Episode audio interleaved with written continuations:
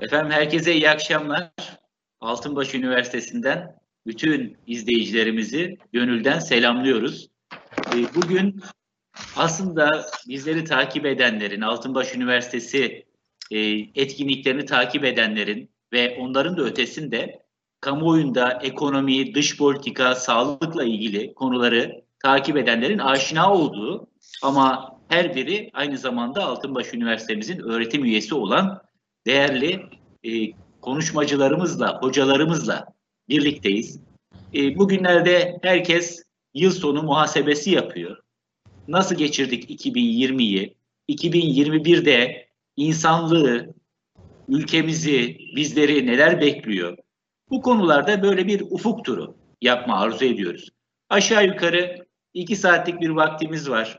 Yani sizleri şöyle 22.30'a kadar hoş, keyifli, her biri söz üstadı olan hocalarımızın katkılarıyla ama bir yandan da sadece öyle metraj doldurmak için değil, e, beyin jimnastiği yaptırabilecek e, bir anlamda kişisel e, muhasebemizi de yapmamıza kapı aralayacak bir keyifli sohbetle baş başa bırakmak istiyoruz. Ben moderatörlük görevini bana tevdi ettiler. Profesör Doktor Çare Erhan e, bu toplantıda, bu sohbette bizlerle birlikte olacak hocalarımızı tek tek tanıtmak istiyorum. Profesör Doktor Işın Çelebi hocamız, e, kendisi uzun yıllar bürokraside, siyasette, özel sektörde en üst düzeyde görevler yaptı. E, uzunca bir süredir de Altınbaş Üniversitemizde e, öğrencilerimizi aydınlatıyor, araştırmalara imza atıyor. Doktor Mahve Eymez hocamız yine uzun yıllar e, bürokrasinin en üstünde görev aldıktan sonra yaklaşık 20 yıldır da Türk kamuoyunu hem ekonomi alanında hem de kendi özel alanı olan e, tarih alanında yaptığı çalışmalarla aydınlatıyor. Hocam hayırlı olsun. Son kitabınızı da bir solukta okuduk. Haftalardır en fazla e, okunan e, kitaplar listesinde yer alıyor İnferes kitabı. E, e, Profesör Doktor Emre Alkin Mahfi Hoca'nın kitabını hemen kaldırdı.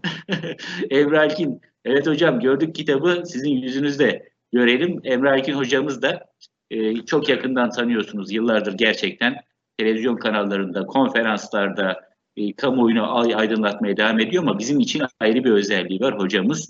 E, öğrencilerimizin de çok yakından sevdiği ve Türkiye'de sayıları giderek azalan aslında iktisat tarihçisi. Sadece iktisadın bugününü anlatmıyor, e, tarih e, tarihçesini de ortaya koyuyor ve tabii ki bir söz üstadı.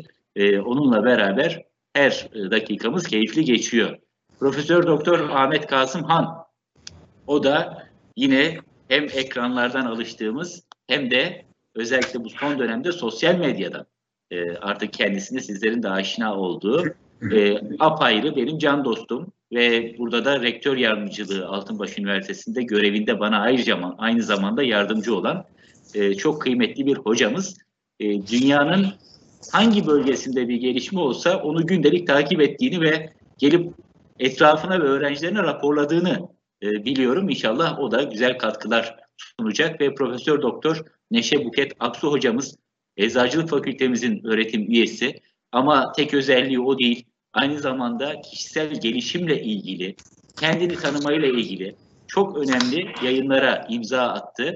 E, ondan hem bu kişisel gelişimin son dönemde, Covid döneminde, eve kapandığımız bu dönemde nasıl anlam kazandığını ama öncelikli olarak da e, bunun sağlığa etkilerini e, değerlendirmeye çalışacağız.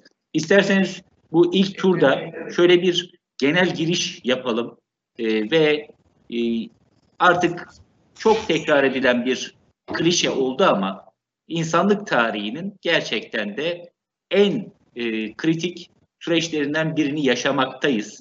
E, birkaç defa dünyada rastladığımız ölçüde ekonomik, siyasi, sosyal etkileri olan bir sürece tanıklık etmekteyiz. Bir yandan bunun getirdiği derin acılar var. Yakın çevrelerimizde maalesef vefat haberlerini aldığımız, hastalık haberlerini aldığımız pek çok insan oldu. E, taziyelerine katıldık, cenazelerine katıldık. Allah hepsine rahmet eylesin. E, bir yandan da gerçekten buna tanıklık etmenin getirdiği e, her gün hemen hemen bir meydan okumayla karşı karşıyayız. Biz bunu en fazla içinde bulunduğumuz üniversite çatısı altında eğitim alanında yaşıyoruz. E, Mart ayından itibaren hocalarımız öğrencileriyle maalesef buluşamıyorlar. Ancak online ortamlarda bir araya gelebiliyorlar. Her gün ben öğrencilerimizden onlarca mail alıyorum. Allah aşkına okulu açın artık özellik okula dönmek istiyoruz e, diyorlar. E, keza çocuklarımız var. Onlar da online eğitime de devam ediyorlar ama okulun ne kadar önemli bir işlev gördüğünü gençlerin gelişiminde ve sosyalleşmesinde bir kez daha tanıklık etmiş olduk. Ben bu çerçevede sözü ilk önce Buket Hocam'a vermek istiyorum. İsterseniz bu Covid salgını 2020 sonuna geldiğimiz bu günlerde dünyada gerçekten bir azalmaya doğru, inişe doğru mu geçti? Aşı ve aşılanma faaliyetleriyle 2021'de biz bu beladan artık kurtulacak mıyız? Yoksa e, başka türlü değerlendirmeler yapanlar da var. Korkuyoruz onlara. İşte mutasyondan söz ediliyor, yeni virüslerden söz ediliyor. Bir virüsler çağına mı giriyoruz? Hocam e, tabii ileriyi görmek o kadar e, kolay değil verilerle ama bildiğimiz bir gerçek var ki e, geçen Mart ayında başlayan bu pandemi sürecinde e, daha iyi tanıdık. Bu virüs artık iyice bizim e, aile ferdimiz gibi oldu. Her adımını izliyoruz. E, bir mutasyon geçiriyor mu takip ediyoruz. Buna göre aşı çalışmaları çok hızla devam ediyor. Belki de ben kendi açımdan dünya tarihinde ikinci defa diyeceğim ama bu kadar hızlı olan ilk defa. Biliyorsunuz aşılar çıkmadan önce her ilaç için olduğu gibi dört faz çalışma gerekir.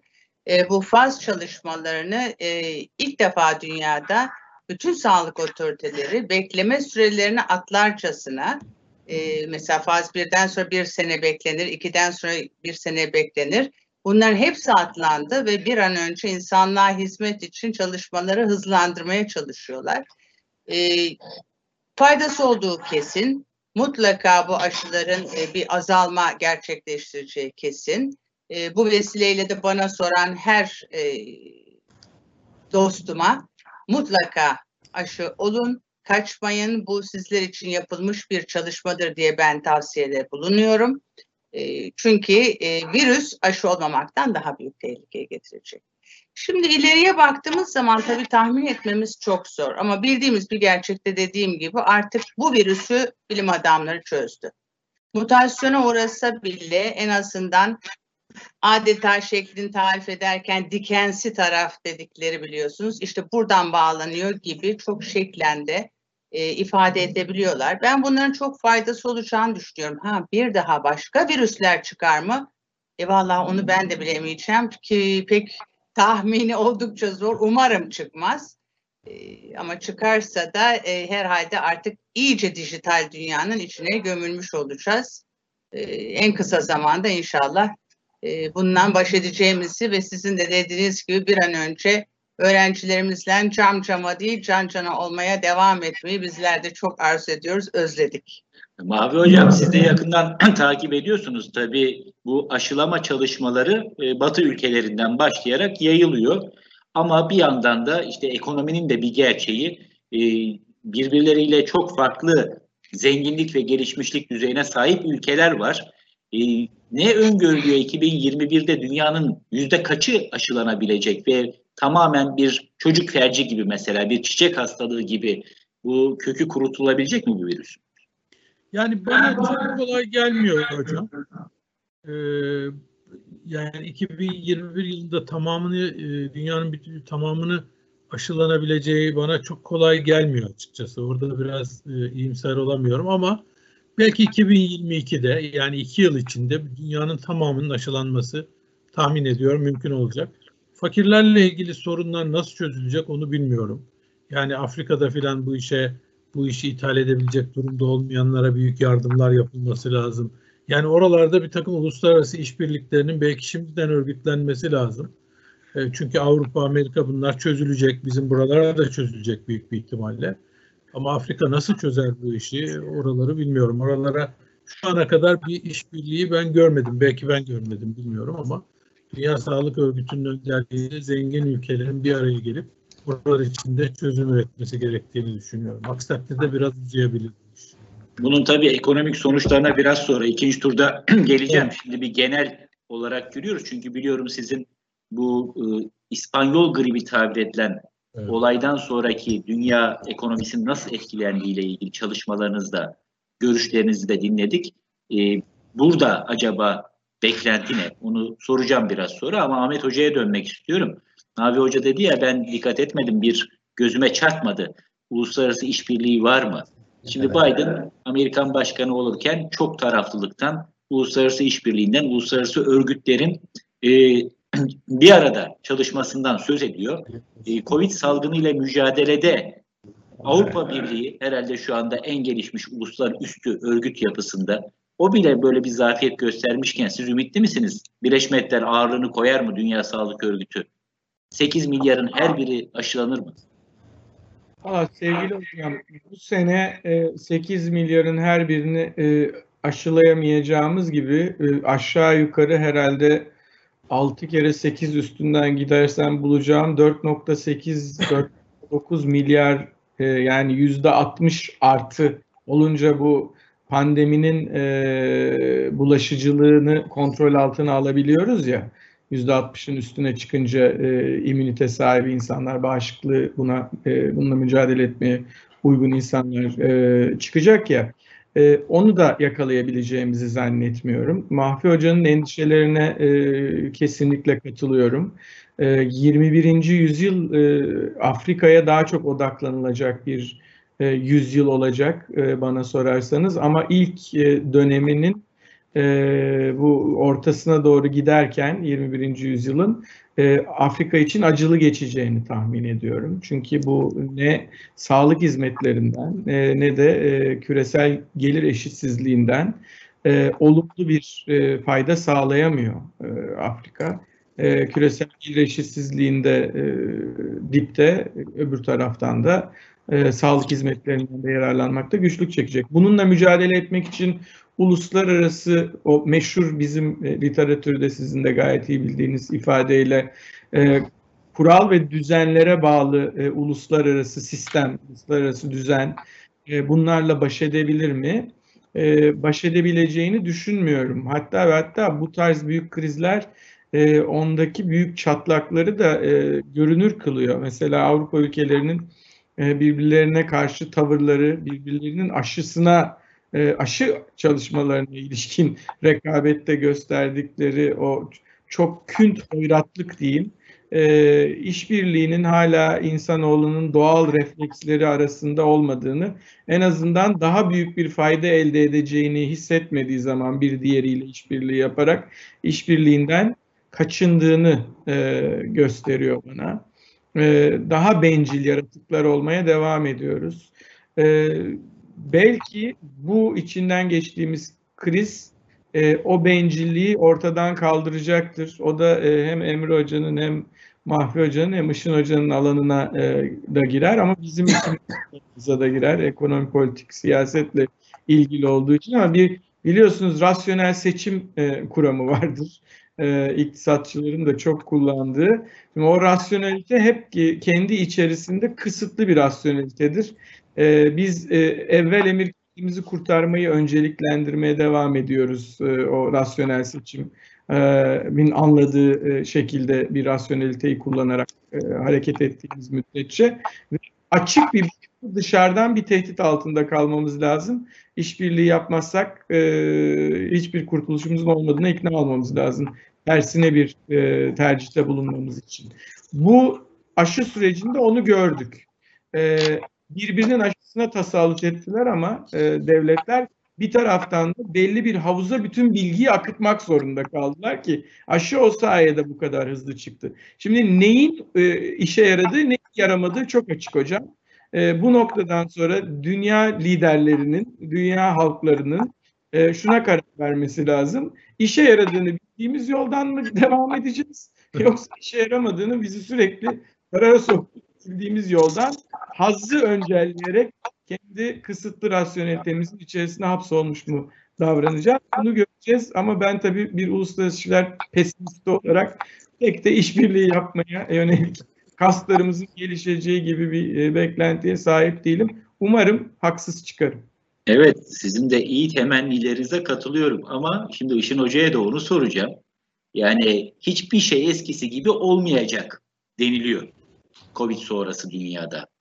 E, peki uluslararası ilişkiler de mi eskisi gibi olmayacak? Yani gerçekten bundan sonra insanlar ya başımıza böyle bir bela geldi. Hadi Birleşmiş Milletleri daha etkin çalıştıralım. Bundan sonra gerek aşılama çalışmaları olsun, gerek e, uluslararası felaketlerle hep beraber mücadele olsun. Buralarda geçmiş anlaşmazlıkları bir kenara bırakalım mı diyecekler.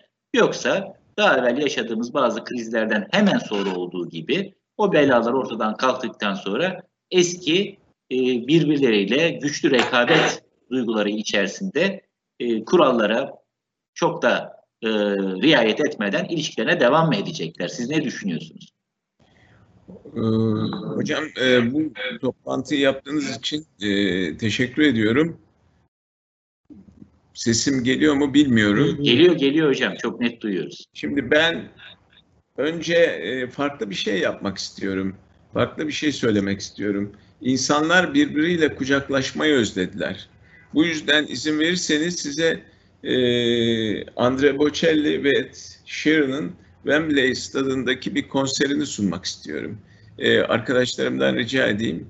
So Wembley, I uh, I um have had some cool experiences in my time. Uh, the last time I played uh, Wembley, I was uh, able to bring Sir Elton John on stage and play with me, which was a which was a pretty cool moment. This moment I never expected to happen, especially at Wembley, and I'm so honoured that he's here tonight. Will you please welcome to the stage Andrea Bocelli?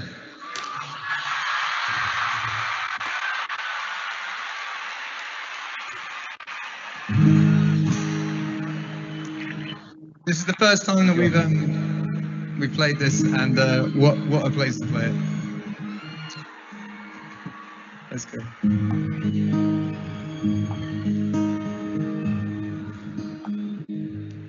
I found a love for me, darling. Just dive right in, follow my lead. Well, I found a girl, beautiful and sweet.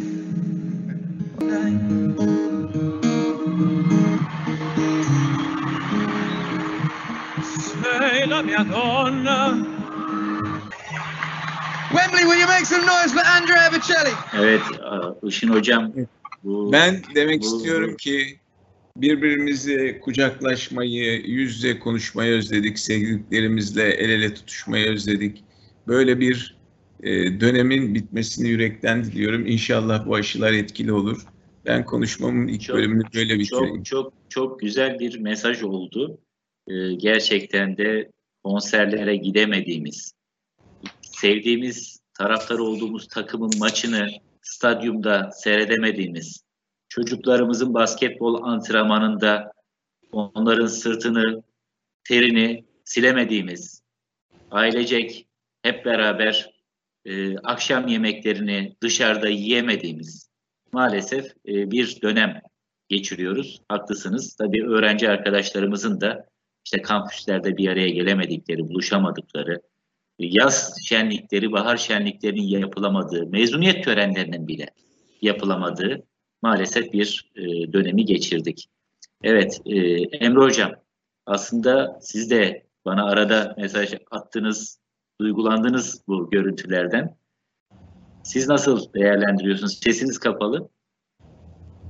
Saygıdeğer, saygıdeğer hocam, kıymetli rektör hocam, kıymetli Çelebi, saygıdeğer hocam, Ahmet hocam, Buket hocam, Mavi hocam. Ee, Işın hocanın bıraktığı yerden devam edeyim. Halil Cibran demiş ki ee, öyle bir demiş krallıktan vazgeçti ki büyük ihtimalle demiş daha büyük bir krallık için bu vazgeçmeyi yaptı. Bunu bana e, Fransız bir e, edebiyatçı arkadaşım söylediğinde çok duygusal. Ben pişmiş aşı soğuk su kattım. Dedim ki illa vazgeçmek için başka bir yerde alternatif olmasına gerek var mı? Yani aslında bu pandemi süresince biz birçok şeyden vazgeçtik hocam. Yüzleştik. Ve bu yüz, e, yüzleşmelerimizde vazgeçmeklerimiz de vardı. Vazgeçtik. Bu vazgeçmeler de yalnız bir tarafta iyi bir alternatif olduğundan vazgeçmedi. Kayıplarımız oldu. Yani demin bahsettiğiniz gibi mecburiyetlerimiz oldu. Şimdi bu mecburiyetler kötüydü. Ve bazıları bunu dünyanın sonu diye adlandırdı. Ama bundan önce de dünyanın sonu diye adlandırılmış birçok hadise var. Yani Ahmet Hoca ve siz, Mahvi Hoca, Işın Hoca tarihe çok hakim. Mesela Richard Fiedler'ın The Ghost Empire'da Justinian vebası tarihin sonu olarak adlandırılmış. Ardından e, 1338-1353 yani oradaki veba, büyük veba, kara veba geliyor. Çin'den yine başlıyor. Hatta e, çok iyi hatırlıyorum. Susan Bauer'ın kitabıydı galiba. O diyor ki kitapta dünyanın sonu diye adlandırmış. O dünya devam etmiş. E, Ebu Hafs Ömer var. Meşhur bilgin o da Arap. Demiş ki karanlık ülkede başladı ve üstümüze karanlıklar çöktü bitecek diye. Ya hiçbir şey bittiği falan olmamış hocam. Her şey kaldığı yerden devam etmiş. Ahmet Hoca'nın da dediği gibi daha vahşi, daha akılsızca birazcık bir akıllanma olmuş. Yani dibe vurunca akıllananlar olmuş ama dünya tarihine geri dönüp baktığınızda e, Karl Marx'ın bile şöyle bir cümle söylediğini hatırlıyorum. Diyor ki öz ve biçim aynı olsaydı bilime zaten gerek kalmaz. Yani Buket Hoca'yı dinlerken niye can kulağıyla dinlediğimi anlatmaya çalışıyorum. Yani öz ve biçim. Bu çok önemli. Yani her şey gözüktüğü gibi olsaydı kesinlikle hocam. Yani gerek olmazdı bu. Şimdi dehşete kapılacağınız bir kısa anıyla bitiriyorum. Ee, bu pandemi başlamadan iki gün evvel ben çok büyük bir gıda firmasının İstanbul'daki konferansındayım. Benden önce televizyonlara bol bol çıkan bir doktor söz aldı. Arkadaşlar hiç merak etmeyin dedi. 500 kişi falan var salonda. Hiçbir şey olmaz dedi. Türk genine zaten bunlar bulaşmaz dedi. Şaka yap. Adam televizyona hala çıkıyor. Millet ona diyor ki yahu sen diyor milleti lüzumsuz yere umut verdin. Yo ben öyle yapmadım diyor. Ben tam tersi diyor. İnsanların moralinin bozulmasını önlemeye çalıştım. Adam daha neler dedi konferansta. Merak etmeyin diyor. Ağzınızı burnunuzu yıkayın geçer. Maske takmanıza gerek yok. Hepsi bunların benim zihnimde. O yüzden bu Hoca'yı dinliyorum. Bilime saygı duyuyorum çünkü. Benim bir anladığım bir yer değil burası. Nasıl ekonomiyle alakalı efendim işte birçok işte faiz enflasyon yaratır bilmem ne falan gibi şeyler söyleniyorsa aynen işte bize bir şey olmaz merak etmeyin diye. Yani e, Ahmet Hocam iyi incelediği için biliyorum Marx'la Hegel'in arada böyle bir çarpışması var. Mesela Marx diyor ki her şey maddeyle başladı.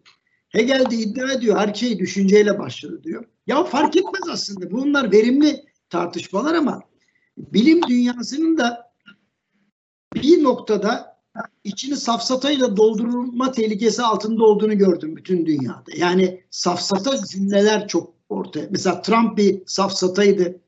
Ee, ekonomiyle ilgili safsatalar çoktu. Ee, sağlıkla alakalı, sağlık bilimleri gibi fevkalade riskli, tehlikeli, önemli bir yerde ciddi safsatalar ortaya çıktı. Hatta aşıyı ürettim, üretiyorum, yakında geliyor, sabredin falan diyen adamlar ben aşı değil de kokteyl ürettim bir tane. Bir acayip bak hemen iyileştim, ayağa kalktım falan. Yani çok kandırıldık hocam. Onu net söyleyeyim. Size son bir bilgiyle devam edip dünya üzerinde en çok yalan habere maruz kalan ülke biziz. Statistanın araştırmasına göre. Hemen arkasından Meksika geliyor. Arkasından Amerika Birleşik Devletleri falan filan. Yani benim bütün pandemi mücadelem palavraya karşı mücadele oldu. Ha, virüse karşı değil yemin ederim yani. Her koldan palavraya karşı mücadeleyle yaşadım. Yalın Alpay de buna büyük katkıda bulundu sağ olsun. Safsata üzerine ciddi konferanslar e, veriyor. Hakikaten e, bilim insanlarının, gerçek bilim insanlarının doğruyu bulmak adına yaptıkları güzel tartışmalara hasret kaldık. Ben burada bir noktada virgül koyayım. O zaman şimdi ikinci turumuzda Emre Hoca da gayet güzel bir tespitte bulundu gerçekten. Daha evvel de safsata çoktu da yani zırva tevil götürmez deyip çok da kulak ardı ediyorduk ama şimdi tabii can havliyle e, o safsatalara kulak vermek durumunda da kaldık. Yani acaba gerçekten bu ilaç işe yarar mı? Acaba bu adamın dediği gibi gargara yaparsam burnuma şunu çekersem e, yok efendim e, işte zaten bazı ırklara olmuyormuş, bazılarına oluyormuş. Bunların hepsini duyduk ve bir senedir bunları böyle yaşadık. E, umarım bunlar da hepimize ders olur. Bilimin e, yol göstericiliğinin aslında bütün safsataların ötesinde olduğunu yaşayarak gördük. Buket Hocam, şimdi biraz eğitim alanına girelim, bir tur öyle gidelim.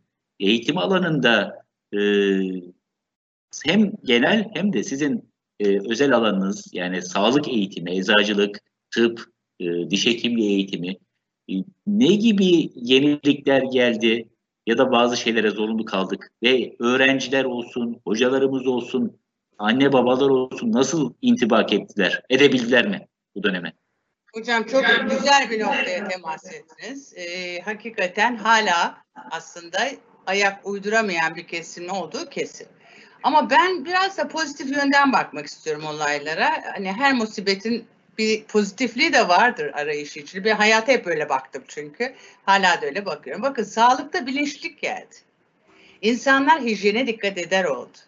Çoğu hastanemizde hizmet alım satım şekli değişti. Eskiden hiç dikkat edilmeyen e, hijyeni gerektiren giyim malzemeleri, koruyucu malzemeler bunlar öne çıktı. Halkımız bilinçli sağlık için bilgi takip eder oldu. Bütün bunlar olumlu yönler ama eğitim açısından da e, büyük bir farklılık tabii gençler için olmaması mümkün değil. Şimdi öyle bir kuşak ki elimizdeki istediğini yapmaya alışmış. Yani helikopter anne ve babaların ellerinden tutup düştükleri zaman kalkmayı bilmeyen bir kuşağımız var maalesef. Şimdi bu kuşak istediğini yaptığı için ekranı açmak istemiyor mesela.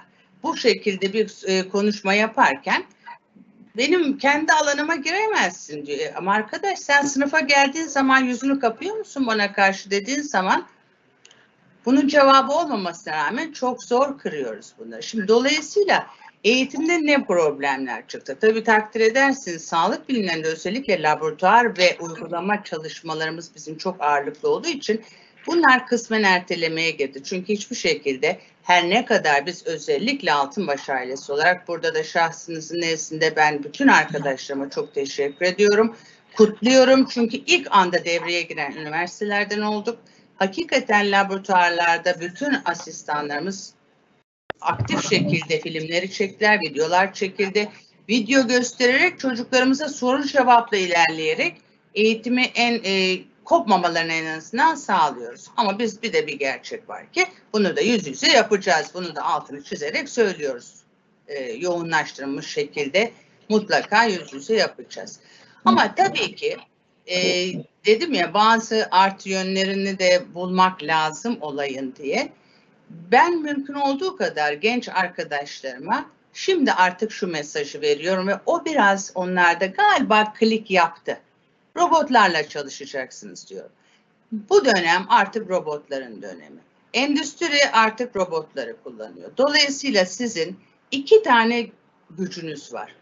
Bilginiz yeterli bile olmayabilir çünkü robota herkes hata yapmasın diye en iyi bildiğini öğretecek. Gün gelecek robot sizi yönetecek kadar bilgili olacak. Ama robot uyumuyor. Robot yemek yemiyor. Siz sadece 8-10 saat çalışırken o 24 saat çalışabilecek. O zaman burada şimdi bizim silahımız nedir? Bizim silahımız sosyal duygusal becerilerimizdir. Empatidir, öz, e, öz yeterliliğinizdir, duygu dengelenmesidir, strese hakimliktir. İşte bütün bunları tabii sıralamayayım e, biliyorsunuz bu OECD'nin Big Five diye verdiği e, ana başlıkları altında bunları çok detaylı ayrıca inceleriz gerek olursa. Gençlerimizin en azından bir kısmının stres yönetimi başta olmak üzere bazı duygusal becerilerini acaba dedirtiyoruz bu da zaten özellikle sağlık alanında hastaya karşı empatinin şart olduğu altını çizerek söylüyorum.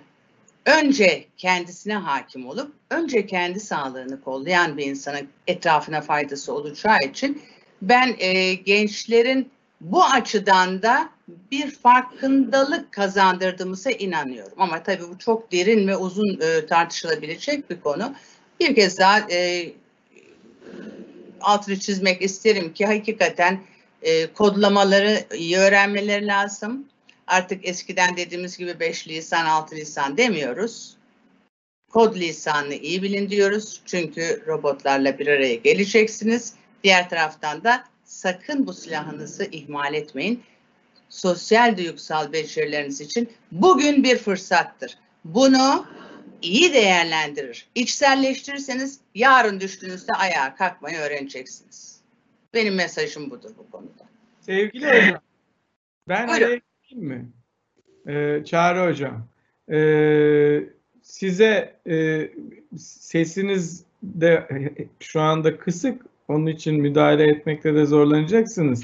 Bizim ee, şu anda yaptığımız oturumu siz yönetiyorsunuz. O yüzden sizin konuşma fırsatınız kısıtlanıyor ama Buket Hoca'nın söylediklerinin üzerine sizin söyleyecekleriniz var. Ben onu biliyorum. Çünkü birlikte yaptığımız geçen seneki bir e, çarşamba buluşmasında bu konunun üzerinde durdunuz siz. Şu şey lafı var ya hani bilgisayarlara benzeyeceğiz. Eğitim sistemi nereye doğru evriliyor bundan sonra konusunda siz de bizle fikirlerinizi paylaşır mısınız? Ama şey mikrofonunuzu açın hocam. Tam öyle bir yorum yaparak sözü Mahfi Hoca'ya verecektim. Siz topa girdiniz, topu bana attınız. Hatırlıyorsunuz, evet çarşamba sohbetlerinde bu sistem eğitimi konusu gündeme gelmişti. Eğitimin dijitalleşmesi meselesi. Valla ben meseleye hem bir e, öğretim üyesi ama aynı zamanda bir baba, iki tane okuyan çocuğu olan, evladı olan bir baba hem de bir eğitim kurumunun yöneticisi olarak üç farklı açıdan bakıyorum. Bütün bu açılardan baktığımda da bunun bileşimi şu bir sene bana ne öğretti? Valla bizim her şeyden önce genç kuşakları insan olarak yetiştirmemiz gerektiğini öğretti. Yani robotlaşmaya dönük e, bir takım şeyleri herhalde e, bir kenara bırakmalı. Biraz daha üst sınıflara doğru. Yani böyle belki orta son olur, lise olur. Oralarda işte bu dijitalleşme ile ilgili eğitimlerin esas itibariyle bir ilkokul çağındaki evladımıza güzel ana dilini konuşması, Türkçesini güzel konuşması, güzel bir yabancı değil, muhakeme kabiliyetine geliştirebilmesi için geometri ağırlıklı bir matematik bilinci, etik ahlaki değerler ve her şeyden önemlisi de fizik yani beden eğitimi, jimnastik, sosyalleşmesine imkan sağlayacak, vücut gelişimini sağlayacak. Şimdi maalesef öyle bir e, süreçten geçtik ki beden eğitimi dersi bile düşünebiliyor musunuz? Online yapılıyor. Yani çocuklar dışarıya da yeterince çıkamadılar ve fiziksel gelişmeleri de ama aynı zamanda psikolojik gelişmeleri de bu anlamda e, çok etkilendi. Demek ki aslında bize de bir ayna tuttu. Biz böyle e, bazen de ezber peşinde koşuyoruz. Efendim bilim eğitimi şu kadar yaştan başlamalı, dijital okur yazarlık olsun, kodlamayı öğrensinler, şunu yapsınlar, bunu yapsınlar da ya bu çocuk 7-8 yaşında çocuğun acaba buna mı ihtiyacı var? Yoksa insani değerleri geliştirmeye mi ihtiyacı var? E, bence eğitim bilimciler de bundan sonraki dönemi planlarken bu bir yıllık tecrübemizi herhalde dikkate alacaklardır diye düşünüyorum. E, Mahvi Hocam sizin hocalık kaç sene oldu? 20 seneyi geçmiştir herhalde değil mi? Tam 20 sene. 20 yıldır yaşadığınız bir hocalık tecrübesi var. Bu bir yıl nasıl geçti sizin için? Ben tabii bu biraz e, hem e, öğrenciyi hem bizi zorlayan bir e, dönem oldu sevgili hocalarım. Yani hepimiz zorlandık burada. Çünkü yeni bir şeye alıştık. E, yepyeni bir e, şey kullandık. E, e, eğitim sistemi e, uyguladık. Ben çok kötümser değilim. Yani bunun e, evet bu e, şeye e, denk gelen kuşağa, öğrenci kuşağına biraz ağır oldu bu. E, maalesef dediğiniz bütün sakıncalar yaşandı. Yani e, birbirleriyle birlikte olamadılar, oyun oynayamadılar, işte derse girip hocalarıyla görüşemediler falan. Hep uzaktan uzaktan böyle e, telefonculuk oynar gibi oldu bu işler ama ben bunun bazı yararları olduğunu düşünüyorum hocam gelecek için. Bu kuşak için tam olmasa bile e, bunlara da zaten biraz değindiniz. Bazı şeyler mesela online imkan dahiline girdi. Şimdi en iyi üniversitelerin Ben daha biraz üniversite seviyesinden bakayım. Ee, sizler hep ortaokul, lise diye konuştunuz. Oralardaki şey biraz daha farklı çünkü. Mesela işte Harvard'dan, MIT'den bunların hepsinin online eğitimleri sunulmaya başlandı. İlginç bir şekilde. Yani e, biz buradan oturduğumuz yerden dünyanın en gelişmiş üniversitelerinde de okunan konularda neler okunduğuna artık ulaşabilir hale geldik. Bir kısmı da ücretsiz bunların.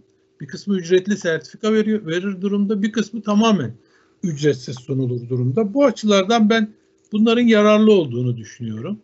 Ee, mesela bu dönem bize lisan öğrenmenin e, belki de en önemli şeylerden birisi olduğunu. Şimdi demin siz saydınız çok doğru. Türkçeyi öğrenmek lazım, matematik eğitimi ya da geometri hatta belki daha çarpıcı olarak. E, bütün bunları yapmak lazım ama bunların yanında yabancı dil çok önemli. Mesela yabancı dil için de birçok konu geliştirildi. Birçok e, yeni yeni yöntemler geliştirildi bu böyle online e, sistem üzerinden. E, ben o açılardan ileriye dönük bazı ilave yararlar e, sağlanacağını ve daha böyle gelişme yolundaki ülkelerin gelişmiş ülkelerin eğitim sistemlerinden de yararlanabileceğini düşünüyorum. Belki bu bu yıl değil, önümüzdeki yılda değil ama biraz daha orta uzun vadede bazı yararlı sonuçlar da vereceğini düşünüyorum. Hani bir mecellenin lafıdır ya her şerde bir hayır vardır diye. Hakikaten öyle bir şey oldu. Yani bu şerden de böyle bir hayır çıktığını düşünüyorum. Belki iyimser bakıyorum ama böyle olması gerektiğini de düşünüyorum. Ben şahsen mesela bu şeylerde baktığımda, e, girip incelediğimde e, online olarak bu şu yaşıma rağmen bir sürü şey, yeni bir sürü e, kapı açıldığını görebiliyorum.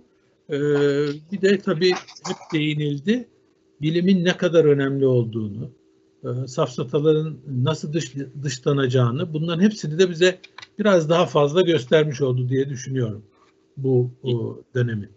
Aşağı yukarı bir seneyi geçti. Evet. Bir gün Işın Çelebi Hoca bana geldi dedi ki ya hocam biliyor musun bu dijitalleşme çok önemli. Ee, Türkiye'nin dijital altyapısının mutlaka geliştirilmesi lazım. Ben bir konferans düzenlemek istiyorum. Arkasından da bizim üniversitemizin de desteğiyle, hocamın vakfının da desteğiyle biz çok güzel bir toplantı yaptık Borsa İstanbul'da. Üst seviye bir toplantı. Yine Işın Hoca'nın girişimleriyle onu, Mahri Hocam'ın da orada katkıları var, Emre Hocam'ın da Ahmet Hocam'ın da bir kitaba dönüştürdük. Güzel bir lansman, lansmanı da yapıldı. Işın Hocam'a o bağlamda sormak istiyorum. Ee, o zaman daha böyle pandemi yoktu. Bizlerin eve kapanacağını, eğitimi online yapacağımızı, toplantılarımızı uzaktan yapacağımızı filan e, kimse söyleseniz gülüp geçerdi herhalde insanlar. E, dijital altyapımız buna yeterli miydi, hazırlıklı mıydı? Nasıl bizim altyapı imkanlarımız açısından e, hem dünyada hem Türkiye'de bu krizi nasıl yaşadık ve yaşamaktayız? Hocam sesinizi açarsanız. Evet. Hocam sesiniz kapalı. Evet. Tamam açtım. Şimdi ben 10 e, tane risk e, bu 2021 yılı için e, pozitif anlamda e, riskleri e, arkadaşlar tablo olarak bunu gösterme imkanları olabilirse risk hazırladım. 10 tane de fırsat hazırladım. Şimdi gördüğüm bu fırsatı da e, arkadaşlarım bunu okul yönetimine e, arkadaşlara teslim etmiş oldum. Fırsatı da e, sunuyorum. Burada en önemli şey biraz önce tartıştığımız e, robot meselesinde dijitalleşmenin yepyeni bir dünya düzeni ortaya çıkardığını ve yapay zeka e, eğitim ve sağlıkta yapay zeka ve algoritmanın önemli olduğunu görüyoruz. Bu müthiş bir gelişmeye yol açıyor ve önümüzdeki dönem yepyeni dünya düzeni ortaya çıkarken e, bu dijitalleşme toplantısında eksik olmayın sizin önderliğinizde yaptığımız bu toplantıda e, yepyeni şeyler tartıştık. Bu e, ve orada dün e, takip ettim Amazon'la Google e, eğitim ve sağlık alanına yatırım yapmaya karar veriyorlar. E,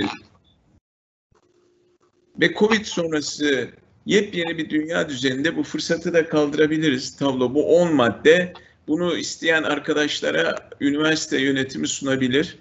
Ee, önümüzdeki 2021'deki e, zayıf yanlarımız, risklerimiz ve kuvvetli yanlarımız fırsatlar olarak sundum. Burada söylediğim eğitim ve sağlık alanında teknoloji şirketlerinin yapay zeka ve algoritma e, bu robot dediğimiz şeyin temeli akıllı robotların temelinde yapay zeka ve algoritma var. Yepyeni bir dünya düzeni ve ufuk çıkıyor ve Amazon ve Google dün itibariyle çok büyük yatırım yaptılar. Şimdi ben e, size 2021 yılı için bir küçük bir mini yarışma yapalım. Teklif ediyorum. 2001 yılında neler olacak? Neler olabilir? Tahmin olarak söylemek istiyorum. Ee, bu konu gündeme geldiği için de bunu söylüyorum. Pandemi hızının çok yavaşlayacağını görüyoruz. Ve ben Türkiye'de e, enflasyon, büyüme hızı, işsizlik hemen hemen aynı düzeyini korurken enflasyonun yanında e, erken seçiminde olacağını görüyorum. Bitcoin'in e, 2021 için öneriyorum, e, öngörüm piyasa fiyatı 50 bin doların üzerine çıkacak. Sizler de üçer öngörüde bulunun. 2021 Aralık 30 aralığında bunları karşılaştıralım. Ve Apple'ın değeri Apple'ın değeri 2.2 trilyon dolar şu anda. Amazon'un değeri 1.6 trilyon dolar. Amazon gelecek sene 30 Aralık'ta Apple'ı değerini geçecek. Neden? Çünkü e, eğitim ve sağlık alanına yatırım yapmaya ve parakende olarak insanlara servis yapmayı çok bu algoritmayla ve yapay zekayla üst düzeye çıkarıyor ve inanılmaz bir gelişmeye yol açacak. Ve e, bunlar benim öngörülerim. Sizlerin öngörülerinizi de eğer müsaade ederseniz alalım. Arkadaşlar kayıda geçirsinler. 2021 Aralık ayında 30 Aralık'ta gene eğer Allah izin verirse bizlere, sağlık verirse bir araya gelelim. Bunları karşılaştıralım. Ee, bu benim açımdan çok ilginç olacak. Ee, bunu teklif ediyorum. Ve ben sözümü burada bitiriyorum. Bu dünyayı yakından tanımak ve takip etmekle çok iç içe bir mesele. O bakımdan hocam eğer müsaade ederseniz bir mini e, yarışma yapalım ve bu akşama çok ciddi bir e, boyut ve eğlence getirecektir. E, herkes üç tane öngörüsünü söylesin 2001 yılıyla ilgili. Ben rica ediyorum. Evet. evet, bunu zaten programın sonuna doğru isteyeceğiz. Ama tabii sizin o sunduğunuz konularda mı söylerler, başka konularda mı söylerler hocalarımız onu herkes, bilmiyorum. Herkes yani, hocam, herkes ne istiyorsa ben, onu söylesin. Ben tabii e, mesela bilmem Bitcoin ne olur ne biter. Amazon'un değerini de bilmem ama belki başka hocalarımız söyler. Ahmet Hoca'ya dönmek istiyorum. Hocam şimdi yavaş yavaş e, biraz daha sıcak konulara gelelim. Yani Covid yeterince sıcaktı ama Covid'in e, öncesinde de var olan, Covid ile beraber hız kazanan veyahut biçim değiştiren bir de uluslararası meseleler var. Onların başında da e, bu yılın en önemli siyasi olayı nedir dense, yani Covid her şeyin ekonomik olayında bir numarası, siyasetinde bir numarası da o hariç dense herhalde Amerikan seçimleri e, denebilirdi. Trump gitti, işte Joe Biden da 20 Ocak'ta göreve başlayacak. Trump uluslararası siyaset açısından, Türk-Amerikan işlerine ayrıca bir sonraki turda gireriz. Ama uluslararası siyaset açısından nasıl bir miras bırakıyor ve önümüzdeki dönemde özellikle ABD-Çin rekabeti, ABD-Rusya, transatlantik ilişkiler yani büyük güç ilişkileri dediğimiz e, bu ilişkiler yumağında nasıl değişiklikler ya da süreklilikler bekliyorsunuz? Sevgili hocam, İkinci Dünya Savaşı'nın sonunda kurulmuş bir uluslararası düzen e, anlayışı var ve bu uluslararası düzen anlayışı bizi 20. yüzyılın e, ikinci yarısında ve 21. yüzyılın ilk 10 yılında iyi kötü taşıdı. Ama arazları çoktu, e, sıkıntıları çoktu. Bir de dünya e, değişiyor hiç kuşku yok. Değişen dünyanın e, koşullarına, e, bu koşullar çerçevesinde e, uluslararası siyasetin aktörlerinin tercihlerine, e, bu e, bahsettiğim e, İkinci Dünya Savaşı sonrasında kurulmuş olan uluslararası düzen cevap vermekte güçlük çekiyordu. İkincisi çok büyük bir e, ekonomi politik dönüşüm içerisindeyiz. E, bu e, bir tarihsel ekonomik sistem dönüşümü. E, biz kapitalizmin bir sonraki aşamasına e, geçiyoruz ve bu öyle e, işte ticaret kapitalizminden finans kapitale kadar ki yol da çok kolay yürünmemiş bir yolda ama e, bu e, aynı zamanda bir inanç, varlık, e, ontolojik ve egzistansiyelist bir kriz halinde yaşanıyor insanlar tarafından. O yüzden çok ağır. E, hepsi bir araya geldiği zaman e, zaten sistemde kırılganlıklar, çatlaklar çok idi. Trump ne yaptı derseniz, Trump bu aralar herkes e, şeye e, döndü ya, sizin biraz evvel anlattıklarınızdan yola çıkayım ben e, o görüşünüze çünkü e, çok kuvvetle katılıyorum. E, bizim e, çocuklarımızı bilgisayarlara benzetmektense bilgisayarların efendisi haline getirmemiz lazım. O da yedi tane liberal sanat var. E, hepimizin bildiği e, Roma'dan e, bugüne miras. E, onlarda gelişmekle oluyor. E, gramer, mantık, retorik ilk üçlü İkinci dörtlü aritmetik, geometri, müzik ve astronomi. Astronomi önemli. Astronomi malum gök bilim. Ama bizler bu aralar astrolojiye fena halde takmış vaziyetteyiz biliyorsunuz. Astrolojide de şöyle bir şey var. Bu e, artık onu öğrendim duya duya duya duya med medyada maruz kaldığınız zaman öğreniyorsunuz da böyle bir etkisi var. Jüpiter her şeyi büyütüyormuş hocam. Trump da siyasetin Jüpiter'i o çatlakların tamamını büyüttü Trump. Ve e, zaten e, iki leylek bacağının üzerinde zor ayakta durmakta olan bu uluslararası düzenin e, üzerine öyle bir abandı, öyle bir ağırlık bindirdi ki e, düzen e, barışçıl transformasyon şansını yitirdi. Maalesef. Ben gene başladım kötümser şeylere, tahlillere. E, onun için beni toplama için de e, Mahfi Hoca'ya bırakacağım. E, Emre Hoca da e, benim kadar kötü şeyler söylediğinde bile bunları iyi bir şeymiş gibi söylemeyi becerebiliyor. ona, da, ona da işin bu kısmını havale edeyim. E, Trump yani evrimin önüne geçti. Bu işi illa devrime bağlayacağız dedi. E, devrimler de malum e, önce kendi çocuklarını yerler. Pek de sağlıklı süreçler değildir. Burada kendi çocuğundan kastım e, nedir derseniz ABD üzerine büyük yük bindirdiğini düşünüyorum Trump'ın ve e, bu e, dönüşümü kontrollü e, geçirme şansımızı arttır e, azaltırken Trump etkisinin, Trump'ın Jüpiter etkisinin esası itibariyle bir önceki sistemin en çok kar edeni e, yani e, kendi çocuğu diyeceğim Amerika Birleşik Devletleri'nin de uluslararası sistemdeki gücünü ciddi şekilde zorlayacağını düşünüyorum. Ama bu böyle baştan kara bugünden yarına falan olmayacak. Ne yazık ki pek de öyle kolay da olmayacak. Trump'ın e, büyüttüğü meselelerin arasında e, en önemlisi bence bu ama daha altta detaylara doğru inmeye başlarsak ABD ile Çin arasındaki bence kolayına uzlaştırılamaz ayrılıkların da altını çizdi.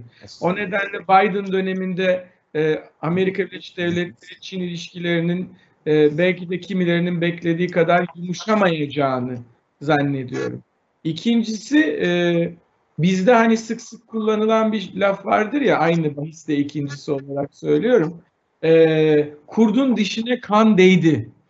Dünyanın kapitalist merkezleri Çin'in tedarik zinciri üzerindeki yerinin aslında meydan okunabilir olduğunu fark ettiler ve burada bir transformasyon olabileceğini hissediyorlar. Ee, özellikle bir tedarik zincirinin içinde yer almak bence önemli. Türkiye gibi ülkeler açısından değer zincirinde nerede yer aldığı önemli ama e, bu e, Çin'in e, aslında o kadar da e, dokunulmaz olmadığı yönündeki algının da e, Amerika Birleşik Devletleri'nin bundan sonraki tercihlerinde ciddi etki yaratacağını düşünüyorum. Ama Amerika'nın en büyük sorunu e, Biden döneminde öyle olmaya devam edecek. Trump'ın Jüpiter etkisinin e, bir Halley kuyruklu yıldızı Jüpiter'e çarpmış kadar fena olduğu kısmı e, da ABD'nin iç barışı. Şu anda dünya geleceğine ilişkin bir prediksiyonda bulunabiliriz, bir bulunabiliriz. Bugün bana dünyadaki en önemli mesele Tam neyle ilgili sorun? toplum sözleşmelerinin kuvvetlenmesi Balcılık ve- devam ettirilebilirliği meselesidir. Toplum sözleşmelerini kuvvetlendirmek ve devam ettirmek toplumların en önemli meselesi ise Amerika burada ciddi şekilde sıkıntı çekecek ülkelerden bir tanesidir ama bu dünyanın diğer ülkelerinin de aynı meydan okumayla karşı karşıya oldukları gerçeğini değiştirmez. Bir önceki sistemi taşımak için kurulmuş bulunan ne var ne yoksa strüktürel olarak, yapısal olarak bunun tamamı meydan okuma altındadır. Ve, ve bunları yönetmek artık e, o kadar kolay değil diye düşünüyorum. Burada ben.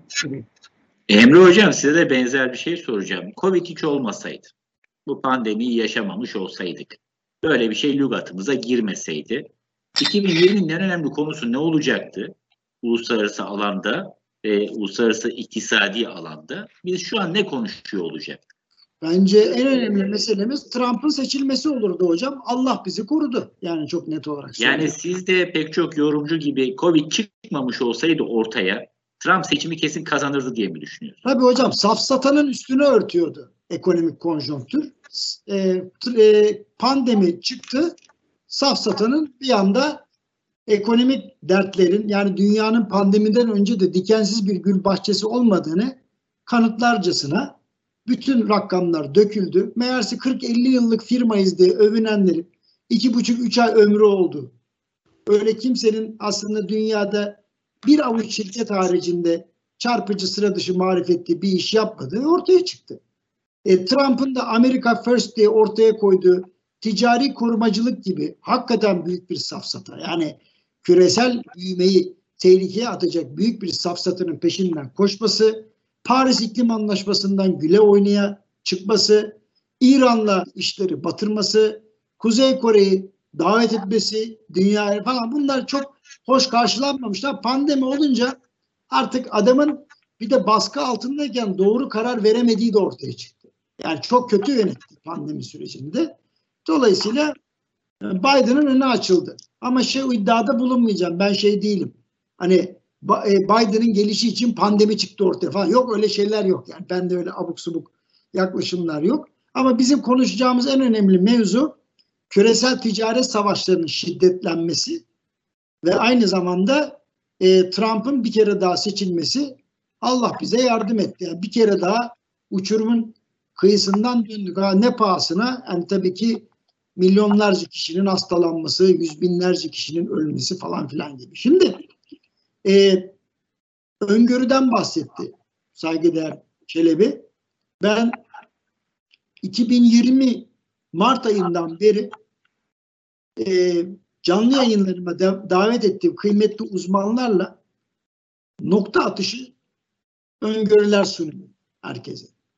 Yani Bitcoin'den tutun petrol fiyatlarına Çağrı hocam şahittir dolar TL'den başlayarak efendim e, sterlin paritesine, dolar paritesine kadar. Dolayısıyla burada da madem e, kıymetli hocamız bir ricada bulundu, biz de bir öngörülerde bulunacağız. Ancak en büyük öngörümü ben 2000 yılında yaptım. 2000 yılında TMSF 2001'de hatta birkaç tane bankayla başlayıp sonra işi genişletip de birçok bankayı devralınca bize de bazı şirketleri denetleme yetkisi verildi devlet adına. Ben de böyle çok yüksek bir plazada bulunan bir şirkete, bir banka bankanın iştiraki gibi gözüken bir şirkete bir denetime. Çıktık bilmem kaçıncı kata. Firavun mezarı gibi bir genel müdür odasına girdik. Vallahi benim merhaba deyip adamın yanına gelmem 45 saniye falan aldı. O kadar. Fakat içeri girerken dikkatimi çeken husus şuydu. Birer bir buçuk metrekarelik İngilizce booth dediğimiz küçük küçük kutuların içerisinde insanlar çalışıyormuş gibi yapıyordu. Arada baktığımda giderken artık tecrübe de var. Bir de biraz da o zaman haddimi de bilmezdim. Bakardım sağıma soluma. Yan kutuya, yan kutuda oturan arkadaşa adam fıkra atıyor mail üzerinden. Yani öyle anlaşıyorlar yani. Etrafta bol bol çaycı ve şoför var. Müthiş sayıda. Neyse biz genel müdüre dedik ki ya arkadaş dikkatimizi çekti. Bu şirket 7 yıldır zarar ediyor. Ciddi de cirosu var. Niye oluyor? Cevabı şöyle oldu. Arkadaş dedi bu kurumda dedi ayaklar baş, başlar ayakta oldu. Tabii ben not tutuyorum. Organizasyon şamasında hata var. Tercüme etmek zorundayım. Şimdi. Dedim konu ne efendim? Konu şu dedi. Genel müdür yardımcısı var ya dedi. Evet dedi. Demin sizinle dedi asansöre binerken konuşan. Adam kamera kurdurmuş. Ta aşağıdan yukarı çıkanları denetliyor. Adamın işi yok. Bunu yapıyor. Dedi ki onun dedi odası dedi en az benim kadar büyük. Masası da benden uzun dedi. Ben şaka yapıyor zannettim ona. Vallahi billahi. Allah Allah. Yok adam ciddi bu konuda. Ve bunlar ilgili çok ciddi de şeyi var. ısrarı var. Bu iş yanlış yapılıyor diye. Peki dedik biz de. Neyse döndük. Şirkete bir yabancı genel müdür gelecek. Genel müdür geldi hocam. Dedi ki ne yapalım? Vallahi efendim durum bu. Var mı bir çözümünüz dedi. Tabii adam Avrupalı. Direkt var efendim dedik. Anlattık. Bu işe yarar mı? Bence çok yarar dedik biz.